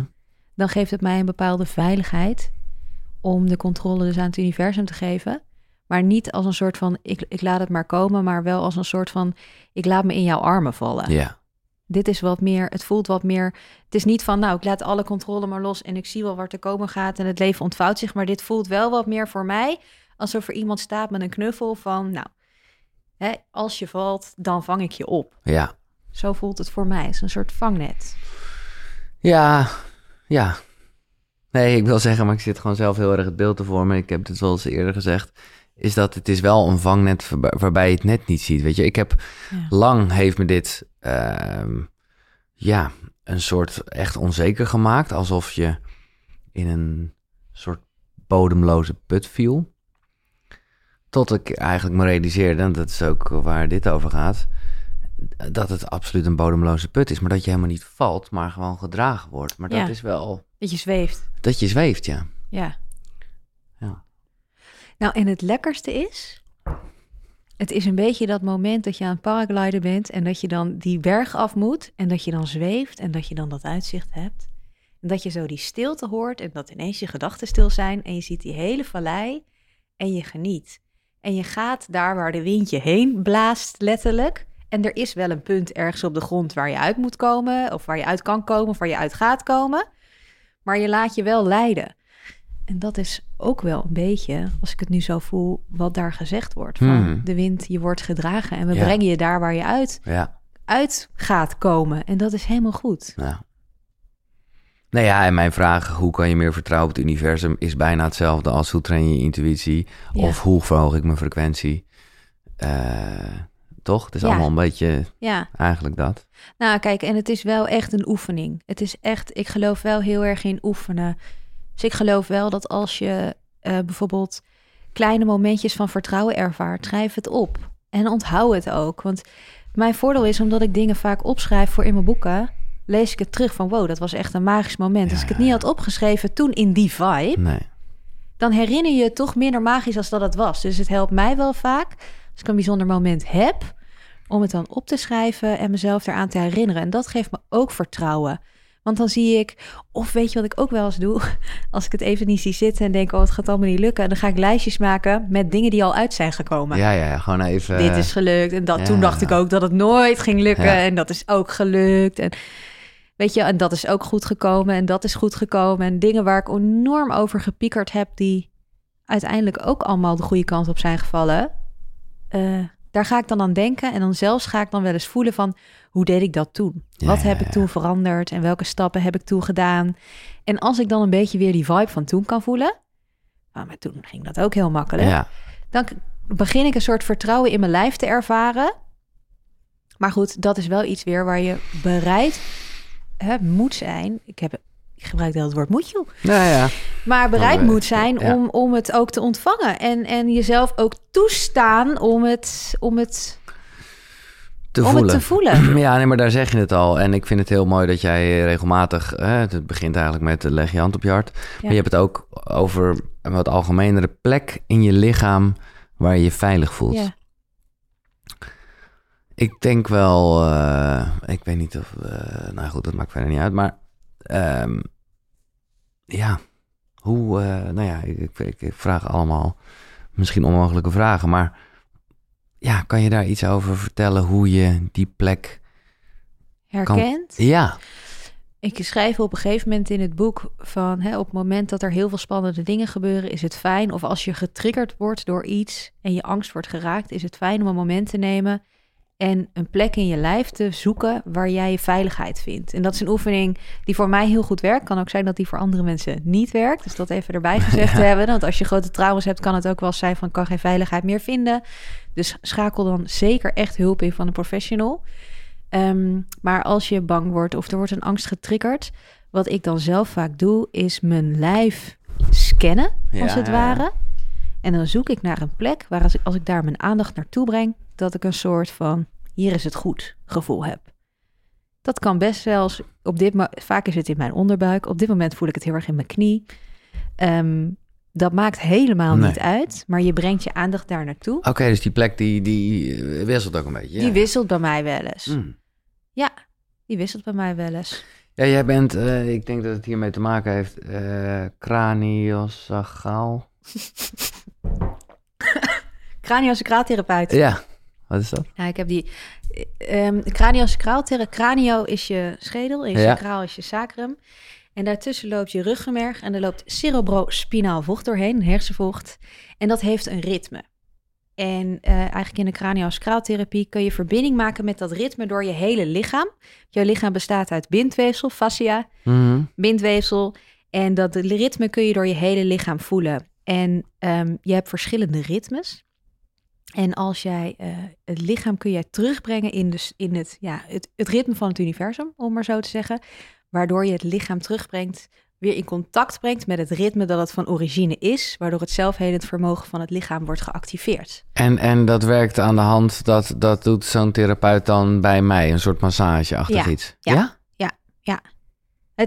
Ik vind het een andere ervaring dan een massage, omdat het vaak Ja, ja, een ja. handoplegging, handoplegging is. En het is dus heel erg, eh, massage spiergericht en dit is vooral eh, zenuwstelselgericht. Hmm, En ook wel op de hersenen en dat soort. dat eh, klinkt heel interessant.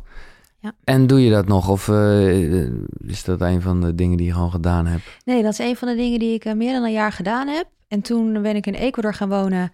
En omdat ik dus dacht van, ik wil in Ecuador wonen, heb ik daar een jaar yogales gegeven, craniosacraalbehandelingen, tarotlezingen, dat soort dingen gedaan. En bij terugkomst, eh, ik gebruik dat nog wel voor mezelf en de oefeningen, maar ik geef het niet meer aan mensen. Ja, wel eens bij vrienden. Ja, oké. Zijn er nog andere dingen gewoon in jouw toch ook gulzige eh, ontdekkingstocht, zeg maar, van dingen die, nou ja, die je nu zo de benen schieten, dat je dacht, oh ja, dat heb ik ook nog gedaan. Dat was ook bijzonder. was ook bijzonder. Ja, Nou, ik vond de cranio echt heel bijzonder. Ik, ik heb veel, eh, ik heb een jaar in Ecuador dus gewoond. Dus ik heb heel veel plantmedicijnen Ja. gedaan bijvoorbeeld. Veel met shamanistische rituelen gedaan. Daar heb ik echt heel erg veel ook van geleerd. Dus ik heb daar echt een jaar mezelf, ja, wel een beetje buiten de, buiten de Nederlandse samenleving gezet. Eh, om maar zo te zeggen. En gewoon eens lekker all in op dat hele spirituele verhaal gegaan. Op dat hele spirituele Nee, maar verhaal. Maar jij begrijpt wat ik daarmee ik bedoel, toch? Natuurlijk, ja, ja. Ik ben gewoon even all ingegaan. Ja. Ik werd tarotlezer, Ja. ik deed craniosacraal, yoga. Weet je, op vrijdagavond ging je niet eh, uit eten, maar dan deed je een ceremonie. Ja, En op maandagmiddag gingen we niet lunchen, maar dan deden we ook een ceremonie. ja, ja, ja. ja. En, en zo staan er wel hele, hele bijzondere momenten. Dat ik op een gegeven moment, een vriendinnetje van mij, die was shamaan. Dus die ging dan zelf inderdaad de jungle in om de ayahuasca plant te plukken en te brouwen. En op een gegeven moment logeerde zij op een eh, terrein van een San Pedro shamaan. Dat is die cactus, weet je wel. En zijn zoontje was daar ook. Hij was daar zelf niet aanwezig. En ik kwam daar aan en overal die grote cactussen. Nou ja, je kan je voorstellen dat als je daar binnenkomt, dat je zo'n ja, al zo'n zo'n gevoel hebt van Ja. wow. En wij dachten, wij nemen even een cacaotje met wat marihuana zat er geloof ik in. Oké. Ehm, dus we deden ceremonie bij het vuur. En wij dachten, cacao is vaak vrij eh, onschuldig, is een hartopener. Dus wij dachten, nou dat is gewoon fijn even met z'n tweeën. Maar op een of andere manier kwam toen, toen bijvoorbeeld die San Pedro kwam mega omhoog in mij en in haar. Want ja, we hadden het allebei wel eens gedronken. Dus Ja, dat, dat ja, werd geheractiveerd of zo. Ja, dat zijn dingen die weet ik. Ik weet er helemaal niet zoveel van. Maar ik heb allemaal dingen ervaren. Waardoor ik dus ineens in een soort halve San Pedro zat. Met die kleine erbij. Die precies trouwens was een heel bijzonder kind van acht. Die al zoveel van dat soort ceremonies gedaan had. Die wist gewoon beter waar, wij, waar, waar ik mee bezig was. Laat ik voor mezelf spreken. Dan dat ik het zelf wist. Ja. Ja, dat, dat zijn dan, dan heb je ervaren, heb, je, heb ik weer dingen ervaren, gezien en geleerd over de natuur, de wind. Dat was toen heel erg dat ik het element lucht ineens helemaal ontdekte, weet je wel? Ja, en dat je jezelf dan helemaal verliest in die elementen. Heerlijk. En ja, gewoon even zo helemaal buiten de wereld, gewoon even dat helemaal ontdekken. Ja. Ja, dat heb ik wel veel bijzondere dingen ervaren. En is dat iets wat je hier weer back toch in de westerse wereld... Is Heb dat nog... gedaan? Ja, of, of nog, eh, nog doet, of... Nou, ik heb toen ik terugkwam, heb ik dus ook ehm, heb ik ayahuasca mee teruggenomen in mijn koffer. Ja. En ik ging toen ik net terugkwam uit Ecuador, heb ik nog een drie maanden gefreelanced bij de SNS. eh, weer om geld te verdienen, zodat ik mijn huur in Nederland hier kon betalen. En eh, dan deed ik microdosis ayahuasca Ah, ja. voordat ik dat bankgebouw inliep. Wauw. En ik heb wel echt nog een jaar lang wekelijks met een shamaan van daar gewerkt. En mijn rituelen en mijn shamanistische al- eh, altaar echt eh, in stand gehouden. En inmiddels, net als met alles wat ik gedaan heb, de cranio, de tarot, Hmm. de shamanisme, is het allemaal verweven tot een soort Ja. van Willemijn tactiek. eh, die ik dan weer op mijn manier doorgeef. En, maar dat zijn ook wel bijzondere ervaringen Ja, geweest. maar dat is dus niet iets... Dus dat, dat, dat heeft je inzichten gegeven... en dat Ja. is niet iets wat nu in je routine... Of nou, routine gewoon wat je nog... Mm, Nou ja, kijk, je, om, ik heb nog steeds een altaar. En Ja. ik heb nog steeds dat ik met de elementen nu werk. En ik heb nog steeds wel eens dat ik inderdaad heel bewust dat je door de natuur loopt. En dat je ineens, dat ik dat element lucht weer zo voel. Ja. Omdat ik daar zo'n bijzondere connectie mee heb gemaakt. En dat je dan die verbinding voelt. En dat je denkt, oh ja, dat was... eh, en dan voel je het zo weer in je lijf. Mooi. Wat jij af en toe ook wel hier omschrijft dat tijdens op onze podcast van... Ja, dan voel je dat weer in je lijf. Dat gevoel dat alles zo goed is. Ja, dat Ja. heb ik dus ook met Ja, dat soort ja, dingen. Dus op die manier eh, is het er nog. Dat jij lucht. Ik moet nu denken aan water. Ik had, nou ja, een inzicht. Dus wil ik, dat klinkt dan gelijk zo groot. Maar hè, we hebben het hier vaak over bewustzijn en onderbewustzijn. En dat wordt dan vaak vergeleken met de ijsgods. En ineens voelde ik gewoon heel erg een beetje wat jij ook, eh, waar we het net over hadden. Op je eigen kracht vertrouwen is een teken van angst. Dat ik ineens dacht, ja, het gaat niet alleen om die ijsgods. Het gaat om die zee. Het gaat om die zee. Wat nice dit! Ja, Natuurlijk, want, want die dat- ijsgods, ja. Ja, want dat is gewoon een soort eh, collectief iets. Ja, dat is het. eh, ja. En wat is die ijsgods dan in die zee? Oh, daar zou ik nog even Ja. over na moeten denken. Ja. Want die zee, dat is ook wie wij zijn. Dat Dus wat is die ijsgods dan? Mm, Is dat dan niet onze persoonlijkheid? Dat die bewust ik. en onbewust is. En dat wij die eenheid van die zee zijn. Dat bedoel ik, ja. Oh, wat lekker. We zijn eruit. Ja, we oh, zijn Dit eruit. is wel fijn. Dit is opgelost allemaal. Pink. ja. oh, vind ik Eh, wel echt leuk. Ik kan nooit meer hetzelfde naar dat plaatje kijken. Nee, want je toch? ziet het echt. Je ziet dat plaatje echt vaak. Ja. Bewustzijn, onderbewustzijn. Oh ja. Nee, is ook een mooie eh, metafoor. Alleen Ja. ineens dacht het is ik... groter dan dat. Ja, en dat is... Dat is die eh, persoonlijkheid en dat daaromheen. Oh, wat nice. Thanks. Oké dan. Ik vind wel een inzicht trouwens. Ja? Ja. Ja, nou ja, goed. Ehm, ik heb nog een paar termen die ik gewoon even wil bespreken, omdat ik ze... Nou, ik kende het niet zo goed. Maar ik vond het wel iets moois. En ik ken het alleen van een film die Miss Serendipity heet, eh, als ik me niet vergis. Serendipity. Ja. Maar wat serendipiteit. Serendipiteit. Een toevallige omstandigheden, een toevallige samenloop van omstandigheden. Ja, maar Die- zo toevallig is het dan dus niet. Of, of, eh, ja, die toch zo moeten zijn. ja. Ja. Dus dat je onbewust. Ja, ik, ken je de film Serendipiteit? Die, eh, Nee. Dat die twee mensen. Oh, dat Nee. is wel leuk om te. Hou je een beetje van de romantische comedie Ja, genre? ja, ja. Nou, dit is wel mijn favoriete film in, in het genre romantische comedy, is Serendipity. Nee, eh, serendipiteit is een, eigenlijk het, de toevallige samenkomst van dingen die je wel wilde, maar niet bewust gemanifesteerd hebt, laat ik het zo zeggen. Dus bijvoorbeeld, je zou inderdaad wel wat extra geld willen, maar verder ben je er helemaal niet mee bezig en je vindt ineens een brief van 50 in je broekzak. De dingen, die kleine dingen die je dag magisch maken. Weet je wel, dingen die je wel heel graag wilde, maar waar je helemaal niet om gevraagd hebt, die dan zo op je pad komen toevallig. Een ontmoeting met iemand die precies het juiste antwoord heeft op een vraag die jij had. Terwijl je eigenlijk niet wist dat je die vraag had. En ook niet dat die persoon die je al lang kende dat antwoord voor jou kon geven. Maar dit bedoel ik, dit is eigenlijk waar we eh, het gesprek mee begonnen. Eh, en ik wil niet jouw hele business eh, van tafel vegen. Maar dat is manifesteren. Ja, ja, je kan het een beetje forceren misschien. Maar dat wil ik zeggen. Het bestaat eigenlijk niet. Want, want met de voorbeelden die jij nu Ja. omschrijft, denk ik, ja, Serendipiteit. je hebt het wel degelijk gemanifesteerd, alleen niet bewust. Ja. Maar ja, je zet dat wel. Het is, je bent alles wat je om je heen ziet, is een manifestatie. Ja. Dus eigenlijk Dus is, alles het, is alles is een manifestatie. Dus ik denk dat manifesteren eigenlijk alles is. In plaats van, ja, of dus niks. Want alles en niks is uiteindelijk hetzelfde. Ja, Alleen, je kunt het bewust of onbewust doen. ja, En dan hebben we het weer over die ijsberg.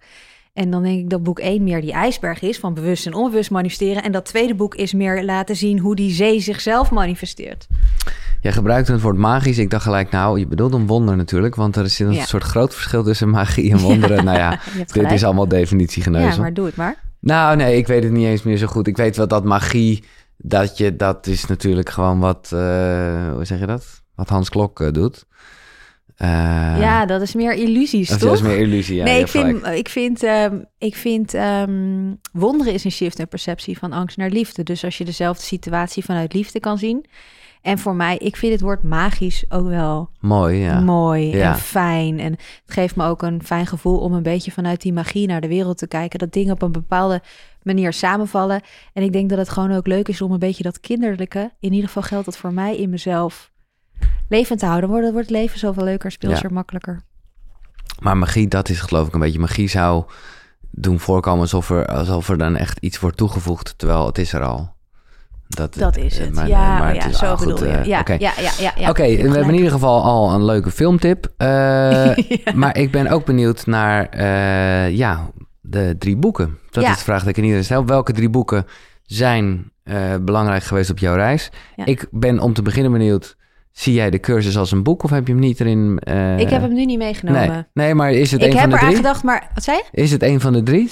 Nee, ik heb Nee. hem nu niet meegenomen, omdat ik, ik... Ik had hem als een van de drie, maar ik vond het er een beetje dik bovenop liggen. Ja, en ik dacht, ik. iedereen neemt de cursus mee, dus ik ga even iets anders meenemen Ja, wat ik wel leuk vind. Het eerste boek heb ik ben aan het verhuizen, Ja. dus die is al ingepakt, maar dat heet Kindertehuis de Toekomst.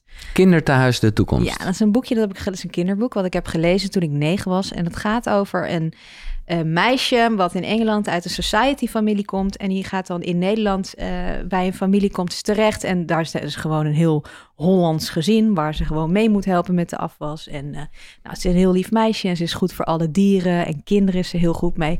Nou, ze wordt ook verliefd op die jongen. Uiteindelijk gaat ze op haar zeventiende weer terug naar Engeland en dan gaat ze dat high society leven in en dan ver, verwijdert ze zichzelf een beetje van die Nederlandse familie en is ze niet meer zichzelf. En ehm, de clue van het verhaal uiteindelijk is dat ze weer zichzelf wordt. Toch terugkomt bij de jongen op wie ze daar verliefd was. En een kinderthuis start in eh, Engeland om alle kind met het geld wat ze heeft om alle kindjes te helpen. Dus dat dan de rijkdom haar niet meer boeit, maar dat ze dat kinderen, als ik erover verteld krijg, kan Ja, nee, ik merk dat het ook... eh, Maar ik, Het eh, raakt me. ja, En, eh, toen al en nog steeds. toen al en Ja. nog steeds. Dus ik heb dat boek ook echt een paar jaar geleden op... eh, want het was zelfs een boek geweest wat van mijn moeders. Het stond bij mijn opa en oom in de kast. Ik heb het een boek een paar jaar geleden op Marktplaats gekocht. Om het weer gewoon te lezen en Ja. bij me te houden. En toen is er bij mij een soort droom geraakt dat ik dat ook wil. Ah, Zo'n kindertehuis. Of dat ik ook, hè, als je dan die middelen hebt, dat ik ook al die kinderen kan gaan helpen. En als ik nu terugkijk, herken ik mezelf ook wel ergens dat ik hè, zo'n onbezorgde jeugd heb gehad. En ergens zo in het studentenleven echt wel niet bij mezelf weg ben gegaan, want ik was dat ook. Maar andere dingen belangrijker vond te vinden dan, eh, dan dat. En dat ik nu weer inderdaad in die fase ben, ja, dat ik heel erg daar mee bezig ben. Daar maar dat ga je het- doen dus. Dat ga ik zeker doen, ja, daar twijfel ik niet aan. Maar is het, het al concreet of is het slechts Nee, even dit een is echt een hele grote droom. Ik heb altijd gezegd als ik 50 ben en ik, ik, ik, ik, ik wilde ergens die switch naar werken met kinderen maken. Ik Ja. altijd veel kinderkamp gedaan. Ik, ik had een hele grote droom, heel lang om een kinderkaart te dekken. Dat was Ja. eigenlijk ooit het eerste, het idee. En dat heeft in 2016 of zo voor het eerst gedacht, dat wil ik. En dat is nu pas uitgekomen, dus dat is echt wel mijn grote droom. We hebben er super mooie meditatietjes bij gemaakt op Spotify voor Ja. kindjes. Eh, ja, als je het boekje leest en de verhalen, er zit zoveel magie in, voor mij wel. Eh, Maar ben je je moeder eigenlijk? ik ben nog geen moeder. Nee, oké. Maar is dat ook een wens? Dat is zeker een wens. Ja, oké. Ja, Nice. Ja die, gaat, die gaat ook uitkomen. Dat weet je gewoon. ja, nou heel goed. Nee, dat is echt een hele grote droom. Ik heb altijd gezegd, moeder zijn is toch... Of ja, kinderen, moeder worden is voor mij wel echt een van de dingen die het dichtst bij mijn hart liggen. Dus toen, ik, toen jij zei van die drie boeken, dacht ik... Ja, dit is eigenlijk wel hetgeen wat mij het meest geraakt Hmm. heeft op mijn pad. En eh, soort rode draad, denk ik, door mijn leven gaat vormen. Maar heeft die, en ik denk dat dat een soort oerkracht is die, eh, nou ja, mensen hebben, en, eh, misschien vrouwen in het bijzonder, maar eigenlijk gewoon mensen hebben dat. Ja. Eh, is dat ook, hè, want relaties, ja, ik wil bijna je boek niet verklappen, want het is, het, is ook een wijze mooie soap eigenlijk en zo. Ja, dat- het is wel een goede cliffhanger. het is, ja, precies. Ja. Dus, maar, dus dat moet je allemaal maar lezen. Maar ineens denk ik me wel van, oké, misschien was het daar ook. Hè? In, in, in Manifesteren kun je leren, omschrijf je hoe jouw vriend het vlak voordat je naar Peru ging uitmaakte, jouw toenmalige vriend. Ja, wonderen manifesteren is dat. Oh, dat is wonderen manifesteren, oké. Ja. Eh, Toenmalig vriend, ja.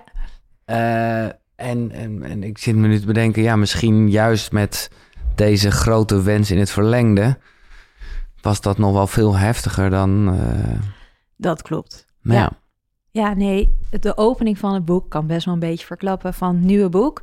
Is inderdaad dat ik eh, omhoog loop, zijn appartement inloop. Met de liefde van mijn leven dacht ik, en we zouden zeven weken gaan reizen in Peru om te kijken of we daar konden gaan wonen. En hij zegt uit het niks tegen mij, ik ga niet met je mee naar Peru. En mijn wereld stond op dat moment op zijn kop. Want ik dacht, wacht even, we zouden daar een bedrijf, we zouden gaan reizen. Je was de liefde van mijn leven, we zouden een bedrijf beginnen samen. We hadden bedacht dat we een gezin zouden krijgen, zeg maar. En ik ben wel alleen naar Peru gegaan en ik omschrijf dus hoe ik me daar dan voel. dat ik gewoon echt het gevoel heb dat ik geen toekomst meer heb. Mhm. Wat voor mij was dat die toekomst, die kinderen, dat gezin en dat werken samen met die man. Dat was zo waar ik voor ging. En dat werd in één klap onder mijn voeten weggemaaid. Uiteindelijk was dat ook weer een soort van kracht. Kan En het was even, geweldig. Ja. kijk wat er een mooi boek Ja. uit is gekomen. nou ja, nee, tuurlijk. Nee, zeker. En, maar op dat moment zie je natuurlijk het eind. Kijk, en het einde van mijn boek, dat ga ik niet verklappen. Nee, maar dat is wel echt gewel ja, een geweldig verhaal. Het is geweldig. En, en als ik het zelf teruglees, geniet ik er elke keer van. ja. En ehm, nu kan ik het zien en nu kon ik dat boek schrijven. En dat is voor mij, het, het is letterlijk het wonder wat je ziet gebeuren. Ik begin heel erg in de angst en ik eindig helemaal in de liefde. En ja, ik denk dat dat, ehm, dat, dat wel inderdaad, dat moeder worden en die kinderen is een grote droom. Ja, en nee, hij, had, dat begrijp ik dan hij had een bedrijf in... ehm, waar die ook met eh, tieners werkte. Dus ik had e- wel echt jonge dromen over het onderwijs. En we zouden het samen gaan veranderen. Hmm. En En ja. heb je nog wel contact met hem of is dat even... Nee, hij is echt degene waar ik dus helemaal nooit meer... Of nee, ik heb, ik heb hem... Ik, ik- heel raar. Deze week kwam ik ineens appjes tegen. Ik weet niet eens hoe. Eh, toen ging ze teruglezen. Toen dacht ik dat ik nog een jaar of twee jaar... gewoon nog normaal appcontact zelfs met hem heb gehad. Want ik heb hem dus ook nooit wat kwalijk genomen. Nee. Ik ben niet boos geworden. Ik heb hem nog geholpen om in, aan een huis... om samen te gaan wonen met zijn nieuwe vriendin. Eh, weet je wel, ik, ik, ik, heb, ik heb altijd wel gevoeld van... als hij dit zegt... Ja. dan moet het zo zijn, ook voor mij. Nou, maar toch niet gelijk in het begin, neem ik aan. Nou, volgens mij omschrijf ik dat. Ik, geloof, ik denk wel dat ik. eh, ik word even afgeleid. Ja. Heel goed. Ehm, ik geloof wel dat ik ehm, in het begin. Ik denk dat ik dat dus juist wel in het begin had. En dat mijn proces was dat ik ook nog boos mocht zijn. Ah, ja, bij mij mooi. kwam dat pas later. Dus je hebt heel veel mensen die worden meteen boos en meteen in de schuld. En ik ging eigenlijk meteen naar de liefde en vergat even dat ik ook nog boos mocht zijn. En dat ik Ja. ook, dat ik ook bang mocht zijn. En dat ik ook eh, dat ik niet in één keer naar de liefde hoefde. En dat ik dit nog mocht verwerken. En dat ik hier verdrietig over mocht zijn. En maar dan kom je ik- een beetje in de, in de, in de spiritual bypass-achtige Ja. vibe. Met gewoon het, het niet, het eh, voelen. Nee, het Eh, niet willen voelen. En ik, ik denk niet dat ik dat bewust deed. Want ik bedoel, ik heb echt Tuurlijk niet, weken lang gehuild en Oké. healings gehad. En mijn ellende gevoeld en dat soort dingen. Maar ik heb het nooit op hem afgereageerd. En ik heb dat uiteindelijk ook nooit gedaan. Maar ik durfde ook gewoon niet boos te worden of zo op hem. En uiteindelijk heb ik op een gegeven moment, en dat is helemaal niet lang geleden, dat is vlak voordat ik mijn nieuwe vriend leerde kennen, eh, heb ik echt een soort van hele boze brief ineens naar hem geschreven. Ja, Hmm. niet naar hem verstuurd, maar Nee, gewoon maar, ja, even ja. gewoon. En heb ik mezelf toegestaan om al die boosheid die ik dus kennelijk niet mezelf dur, gewoon niet durfde te voelen, omdat ik gewoon bang was voor die gevoelens van boosheid, omdat ik vind Ja. dat moeilijk om boos te zijn op iemand. Om dat helemaal eerlijk toen op papier te zetten en eh, ja, dat was wel eh, intens. Ja, mooi dat je dit deelt ook. Juist omdat ik eh, heel zeer herkenbaar vind. Ik denk dat veel meer mensen wel moeite hebben met boos zijn. Terwijl, Ja. eh, ja, voor de goede orde... En, eh, dat, dat, dat, dat vergeven lijkt soms alsof het is alsof je die andere eh, of niet boos mag zijn. Maar dat is het totaal niet. Dat is wat je eerder al zei. Je vergeeft vooral jezelf. ja. En daar kan boos zijn of dat uiten en jezelf daarin ook vergeven dat je dat... Ja, en ik zie emoties ook als emotion, energy, emotion, Ja. energie in beweging. En die boosheid had ik, zat nog in mijn lijf. Die was nog niet, die Nee. had nog niet bewogen. Die Nee. zat gewoon echt nog in mijn lichaam vast. Vast, ja, ja. En kijk, er is natuurlijk een groot verschil tussen op een eh, manier vanuit eh slachtofferrol boos zijn en vanuit verantwoordelijkheid nemen voor jezelf en je leven boos zijn. Kijk, slachtoffer boos zijn is jij hebt dit gedaan en door jou is mijn hele leven, weet ik het wat.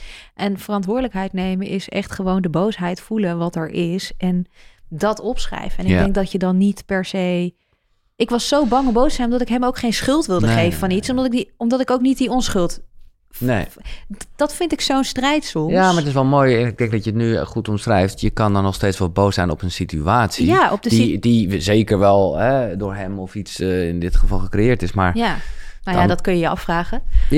Misschien heb ik dat zelf onbewust natuurlijk gecreëerd, Nou ja, omdat ik wist dat ik dit allemaal nodig had. Ja. Dus dat is natuurlijk ook dus maar de vraag of hij dat of, heeft of gecreëerd. iedereen is onschuldig. Iedereen is dus onschuldig. Ja, en, ja. Maar die boosheid zat wel nog in mijn lijf.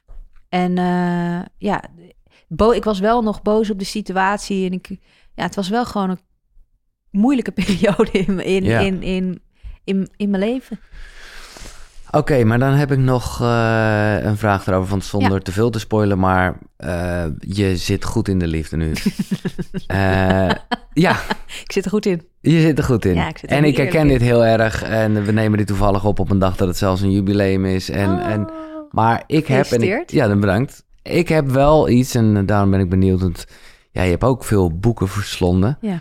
Ehm, dus als ik jou dan, eh, en ik snap het hè, eh, heel erg op het einde, ik heb me nog nooit zo gezien en welkom gevoeld. Ja. Eh, ik heb door jou meer moed om mijn hart te openen. Ja. Maar ergens, en dan, dan ergens klinkt de stem van Jan Geurts bijvoorbeeld bij mij dan Mhm. in mijn hoofd, als ik zelf die, die overgave heb, wat eng is, maar ook lekker. Of ja, meer lekker dan eng eigenlijk. Maar er zit ook wel zoiets dat ik dan vaak eh, dan kan denken, oh nee, maar dit is niet goed, want nu... eh, Maak ik mezelf afhankelijk? ja, Herkenbaar? ja oké, Dat herken ik heel erg. oké. Ja, ik was ook bang om een soort van afhankelijk te zijn. Maar uiteindelijk ben je dat helemaal niet. Want relaties, en dat is juist wat de cursus ons heel erg leert, relaties helpen je groeien. Dus zonder een relatie sta jij. Kijk, we- wij willen groeien. Ja. Tenminste, Ja, laat ik voor mezelf spreken. Ik wil graag groeien, jij wil graag groeien. Relaties helpen je daarbij. Dus hoe intiemer die relatie, hoe groter de kans is dat je groeit. En je bent dus in die zin, of nooit, of altijd afhankelijk van een relatie, als je het zo wil zeggen. Want een relatie helpt je groeien. En middels een relatie leer je jezelf beter kennen. Leer je zien waar jij, hè, waar jij nog kan groeien. Waar jij eh, Nice. dichter bij jezelf En kan ga komen. er gewoon vol en voor. Ga er je- gewoon en, voor. en ik bedoel, het is ook niet als we het hebben over die andere gast die eh, vlak voor Peru Nee. afhaakt. Het is niet dat je denkt, dat ik het maar nooit gedaan. Nee, Nee. nee, zeker Nee. niet. Nee. Nee. Mooi, oké, we zitten midden in de boeken. Eh, boek 2. Oh ja, boeken. Eh, nou, dan een boek wat voor mij veel heeft gedaan is dit boek. Light is the New Black Light van is the Rebecca New Black. Campbell. Ja, ik geloof ook dat je... Nee. Nee. Ik eh, ben een fan van haar. Fan. Klinkt zo, hè? Ja, ja, ik ben wel fan van Ja. Rebecca Campbell. Zij schrijft ook voor Hay House. Dit boek heb ik ooit gekregen.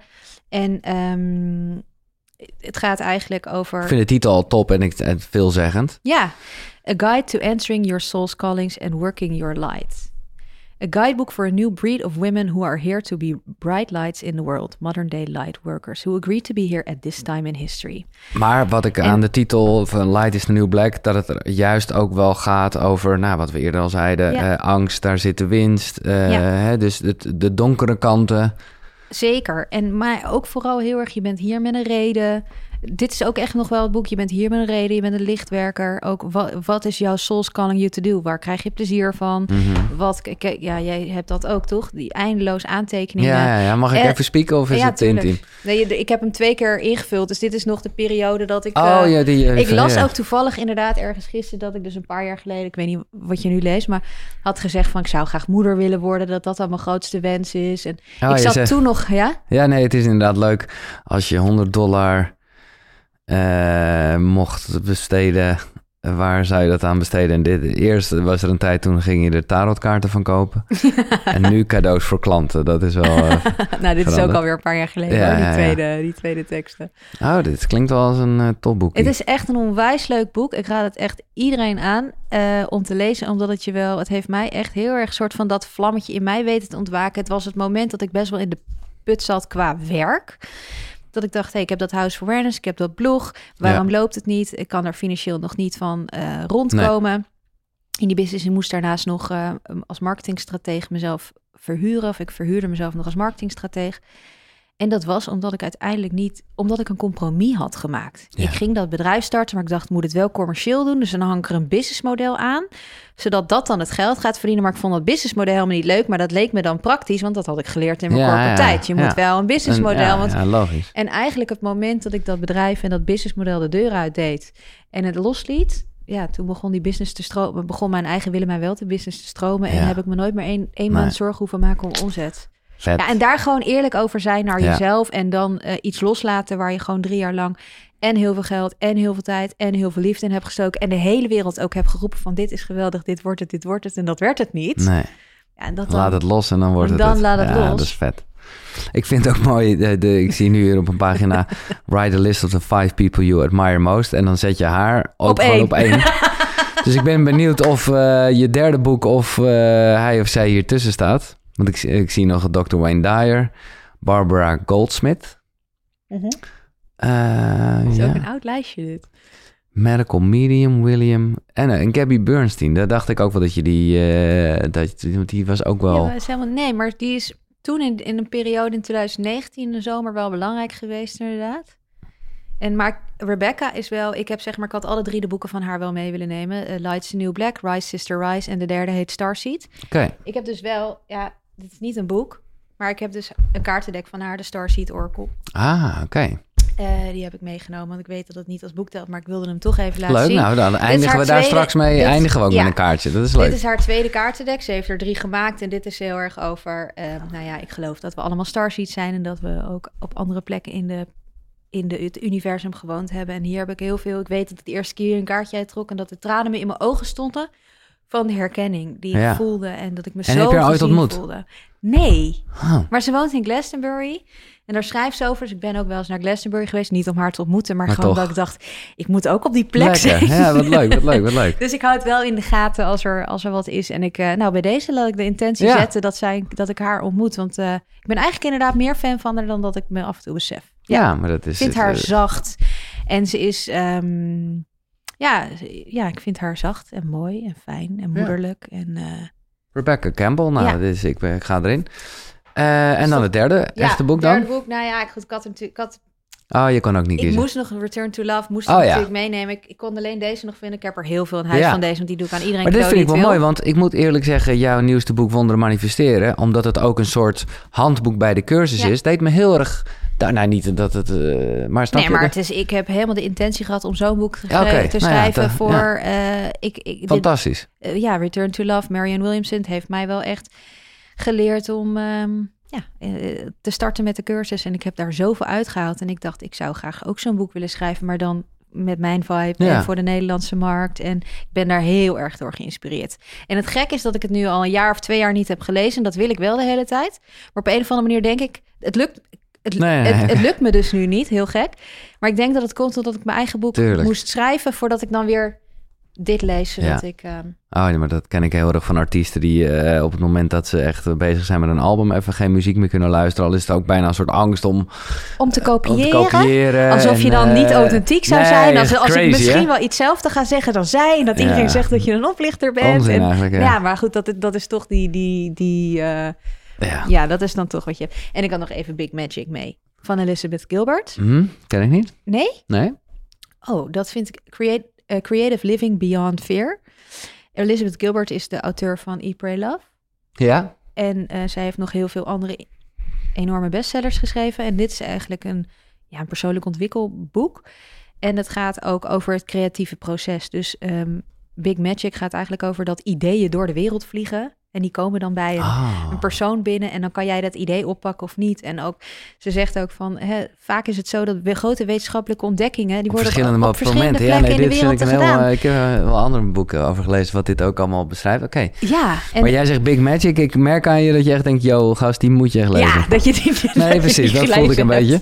Nee, oké, heel goed. Nee, dit is er echt wel eentje, zeker als je ook creatief bent. Het is gewoon onwijs leuk om te zien dat, je- weet je, dat ideeën altijd, als jij het niet oppakt, een, ba- een, een, een nieuw een baasje, een nieuw, een nieuw iemand zoeken Ja, die, er, ja. die er wel voor wil gaan. En ik heb nog steeds, dat is heel grappig, een, een, een boek in mijn hoofd, het boek wat ik geschreven heb voor dit boek. Ja? Ik had al een boek geschreven met een titel.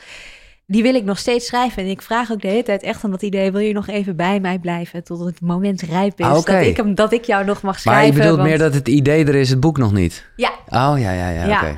Leuk. Ja, ja, dus dat, het geeft mij wel een leuk gevoel dat ideeën dus ook energie zijn of spirits of eh, en dat dat iets is waar je op kan intappen. Ja. En dat heb ik ook met dat boek Wonderen Manifesteren gedaan. Dat boek was er al voor Ja. mijn gevoel. Ik, ja, ik voelde dat boek en heel vaak tijdens het schrijven als ik het even kwijt was, dan connecte ik gewoon met dat idee.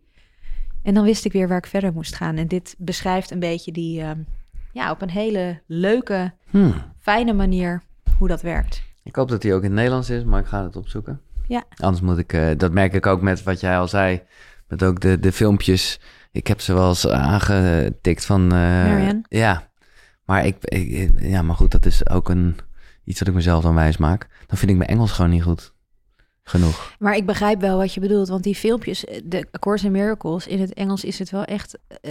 ik vind het in het Nederlands ook wel eens lastig. Mhm, Eh, ja. De termen die er gebruikt worden, zijn soms gewoon complex. Ja, maar dat is ook... Ik heb het daar ook wel met Willem over gehad. Willem Glaudemans is een van de, De Nederlandse vertalers. vertalers, Eh, het is, dat is ook vaak de bedoeling, hè? Met dubbele ontkenningen.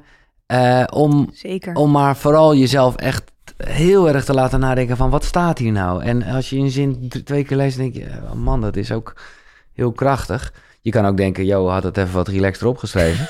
maar dan, eh, ja, dan Nou raakt ja, het niet. Nee, dan, nou ja, wat ik wel de kracht vind, soms snap ik gewoon niet wat er staat. En het enige oplossing is om dan uiteindelijk te voelen. En als je er Ja. wat meer over nadenkt en je komt er niet helemaal uit, dan ga je toch andere manieren vinden om die boodschap te ontvangen. En wij kennen hier op aarde vaak maar één communicatiemiddel. Dat is woorden, praten, recht door zee. Maar er is natuurlijk zoveel Nee, ja. meer. Kijk, dat geloof ik ook met die boeken. Die hebben een vibe. Die, heb, die als je het vast... Soms koop, ik weet niet of jij dat kent, koop ik een boek, koop ik een cursus. En dan heb ik voor mijn gevoel, eigenlijk hoef ik het niet eens meer te Je lezen. al, ja, mooi en dan heb ja. ik, die, heb ik die cursus al tot me. En dan denk ik, oh, de verandering is er. Ik hoef het niet meer te doen. En niet uit luiheid, Nee, maar nee, ik snap wat je zegt. ja. Ja, ja.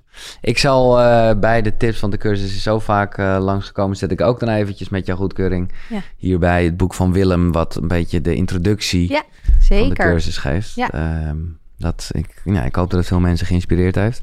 Ja. Wat, ehm, ja, dit is leuk. Ik onderbreek even het gesprek, maar eh, alle boeken die je net gehoord hebt, die zijn terug te vinden natuurlijk op de site koekeroe.nl slash boekenkast.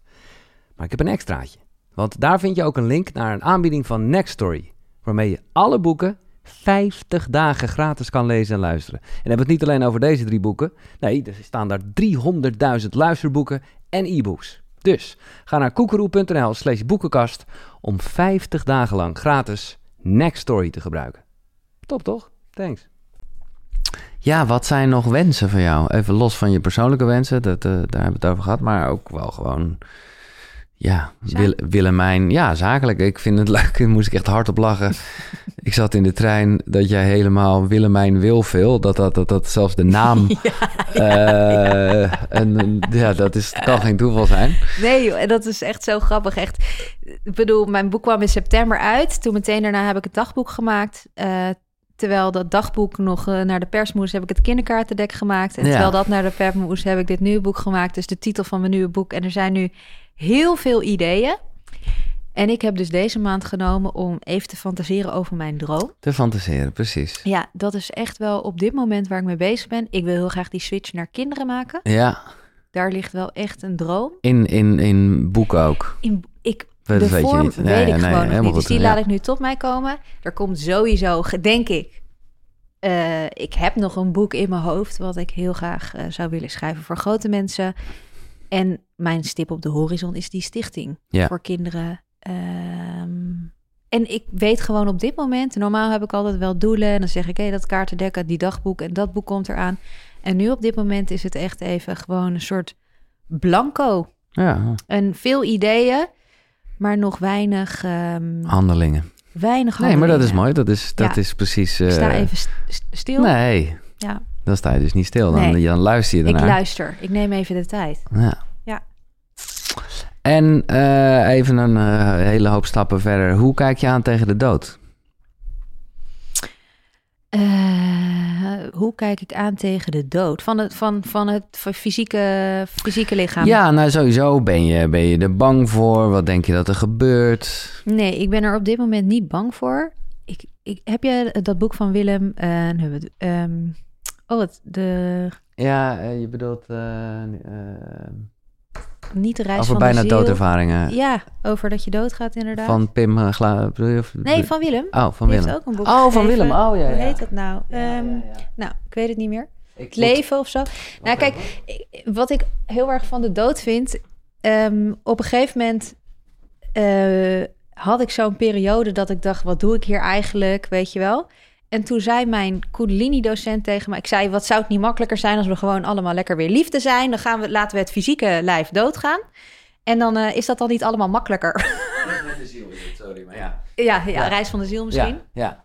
Ehm, toen dacht ik van, nou is het dan niet makkelijk? Waarom zijn we hier dan nog als we allemaal al liefde zijn? En dat fysieke, hè, dan wil, laat me dan gewoon doodgaan. En dan ben ik weer die liefde, weet je wel? Zo, die gedachten heb ik echt wel eens gehad. En toen zei een teacher tegen mij, nee, als je dit hebt, dan ben je dus bang om echt te leven. Want dan ben je bang om juist ditgene kwijt te raken. En dus ga je er niet vol voor. Oeh. Dus ik ben niet zo zeer bang geweest voor de dood ooit. Maar ik denk dat ik wel echt bang geweest, om te le- om, geweest ben om te leven Wauw. echt all in te gaan. En ik denk dat dat de dood mij gebracht heeft. Ehm, Dat ik me besef dat ik af en toe bang ben om te leven. En dat ik wel wat vaker ja mag zeggen. Want juist als er grote kansen voorbij kom- komen... eh, ja, om dan ja te zeggen en er dan vol voor te gaan. Wat mooi. Ja, dat, dat denk ik. En wat denk je dat er gebeurt? Als ik doodga, Ja?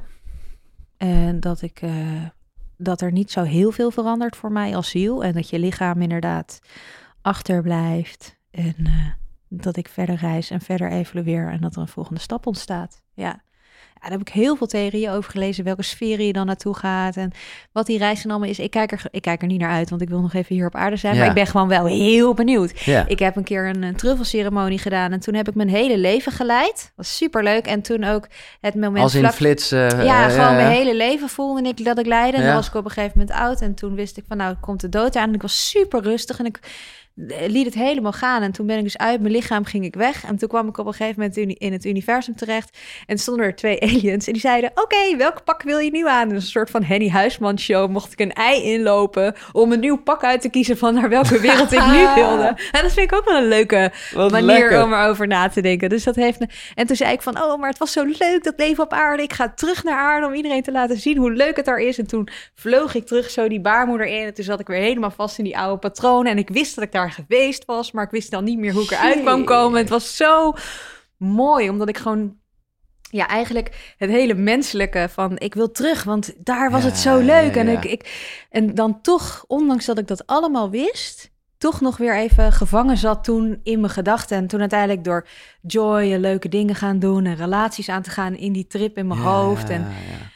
Toen eh, werd het weer lichter. En eigenlijk maakte ik weer mijn eigen reis. Het was echt, ja, Mooi. het was het cirkeltje rond. Ja, wat een leuk, eh, leuk, leuk, eh, ja.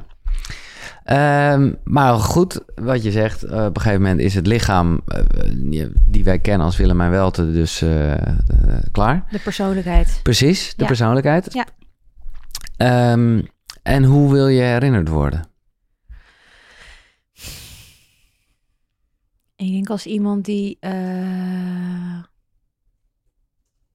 Ja, ik zat te denken aan iemand die altijd anderen ook heeft empowered om helemaal jezelf te zijn. En dus daarmee misschien ook het voorbeeld zijn van om echt jezelf te mogen zijn.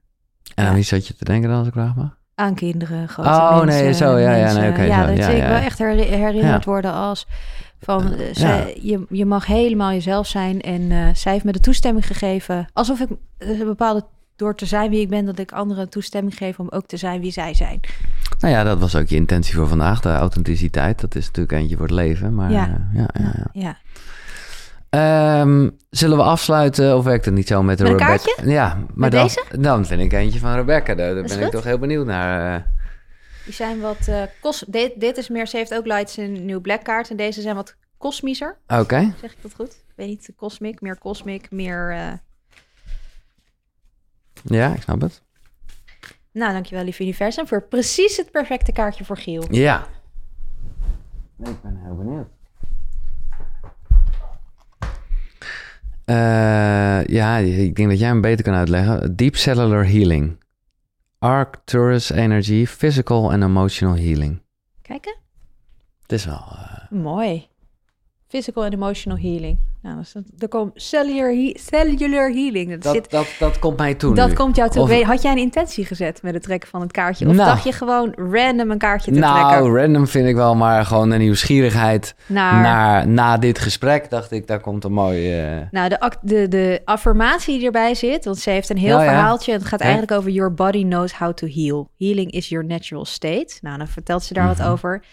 Place the card on the portal of your heart and whisper the following.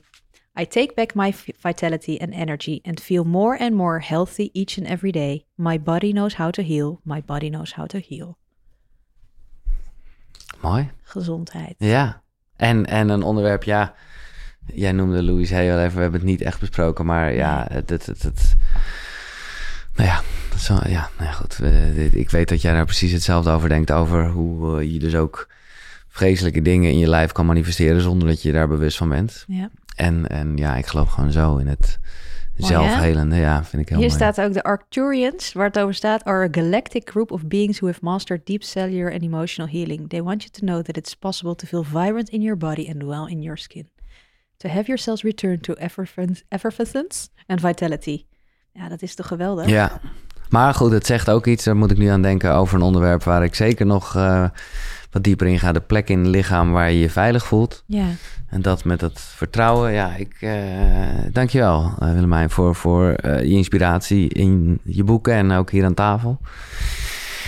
Ja. Jij dankjewel. Ik vond het, ik heb echt, ik vond het echt gezellig. Ik ook. Ik vond het echt leuk om te doen. Ik ook. En ik weet nu al dat, ja. nou ja, als we dit opnemen, is het manifestatie-event nog niet geweest. Nee. Daar verheug ik me op, omdat ik ook echt nu nog meer voel hoe jij daar ja, weer een heel ander licht op laat schijnen. Ja.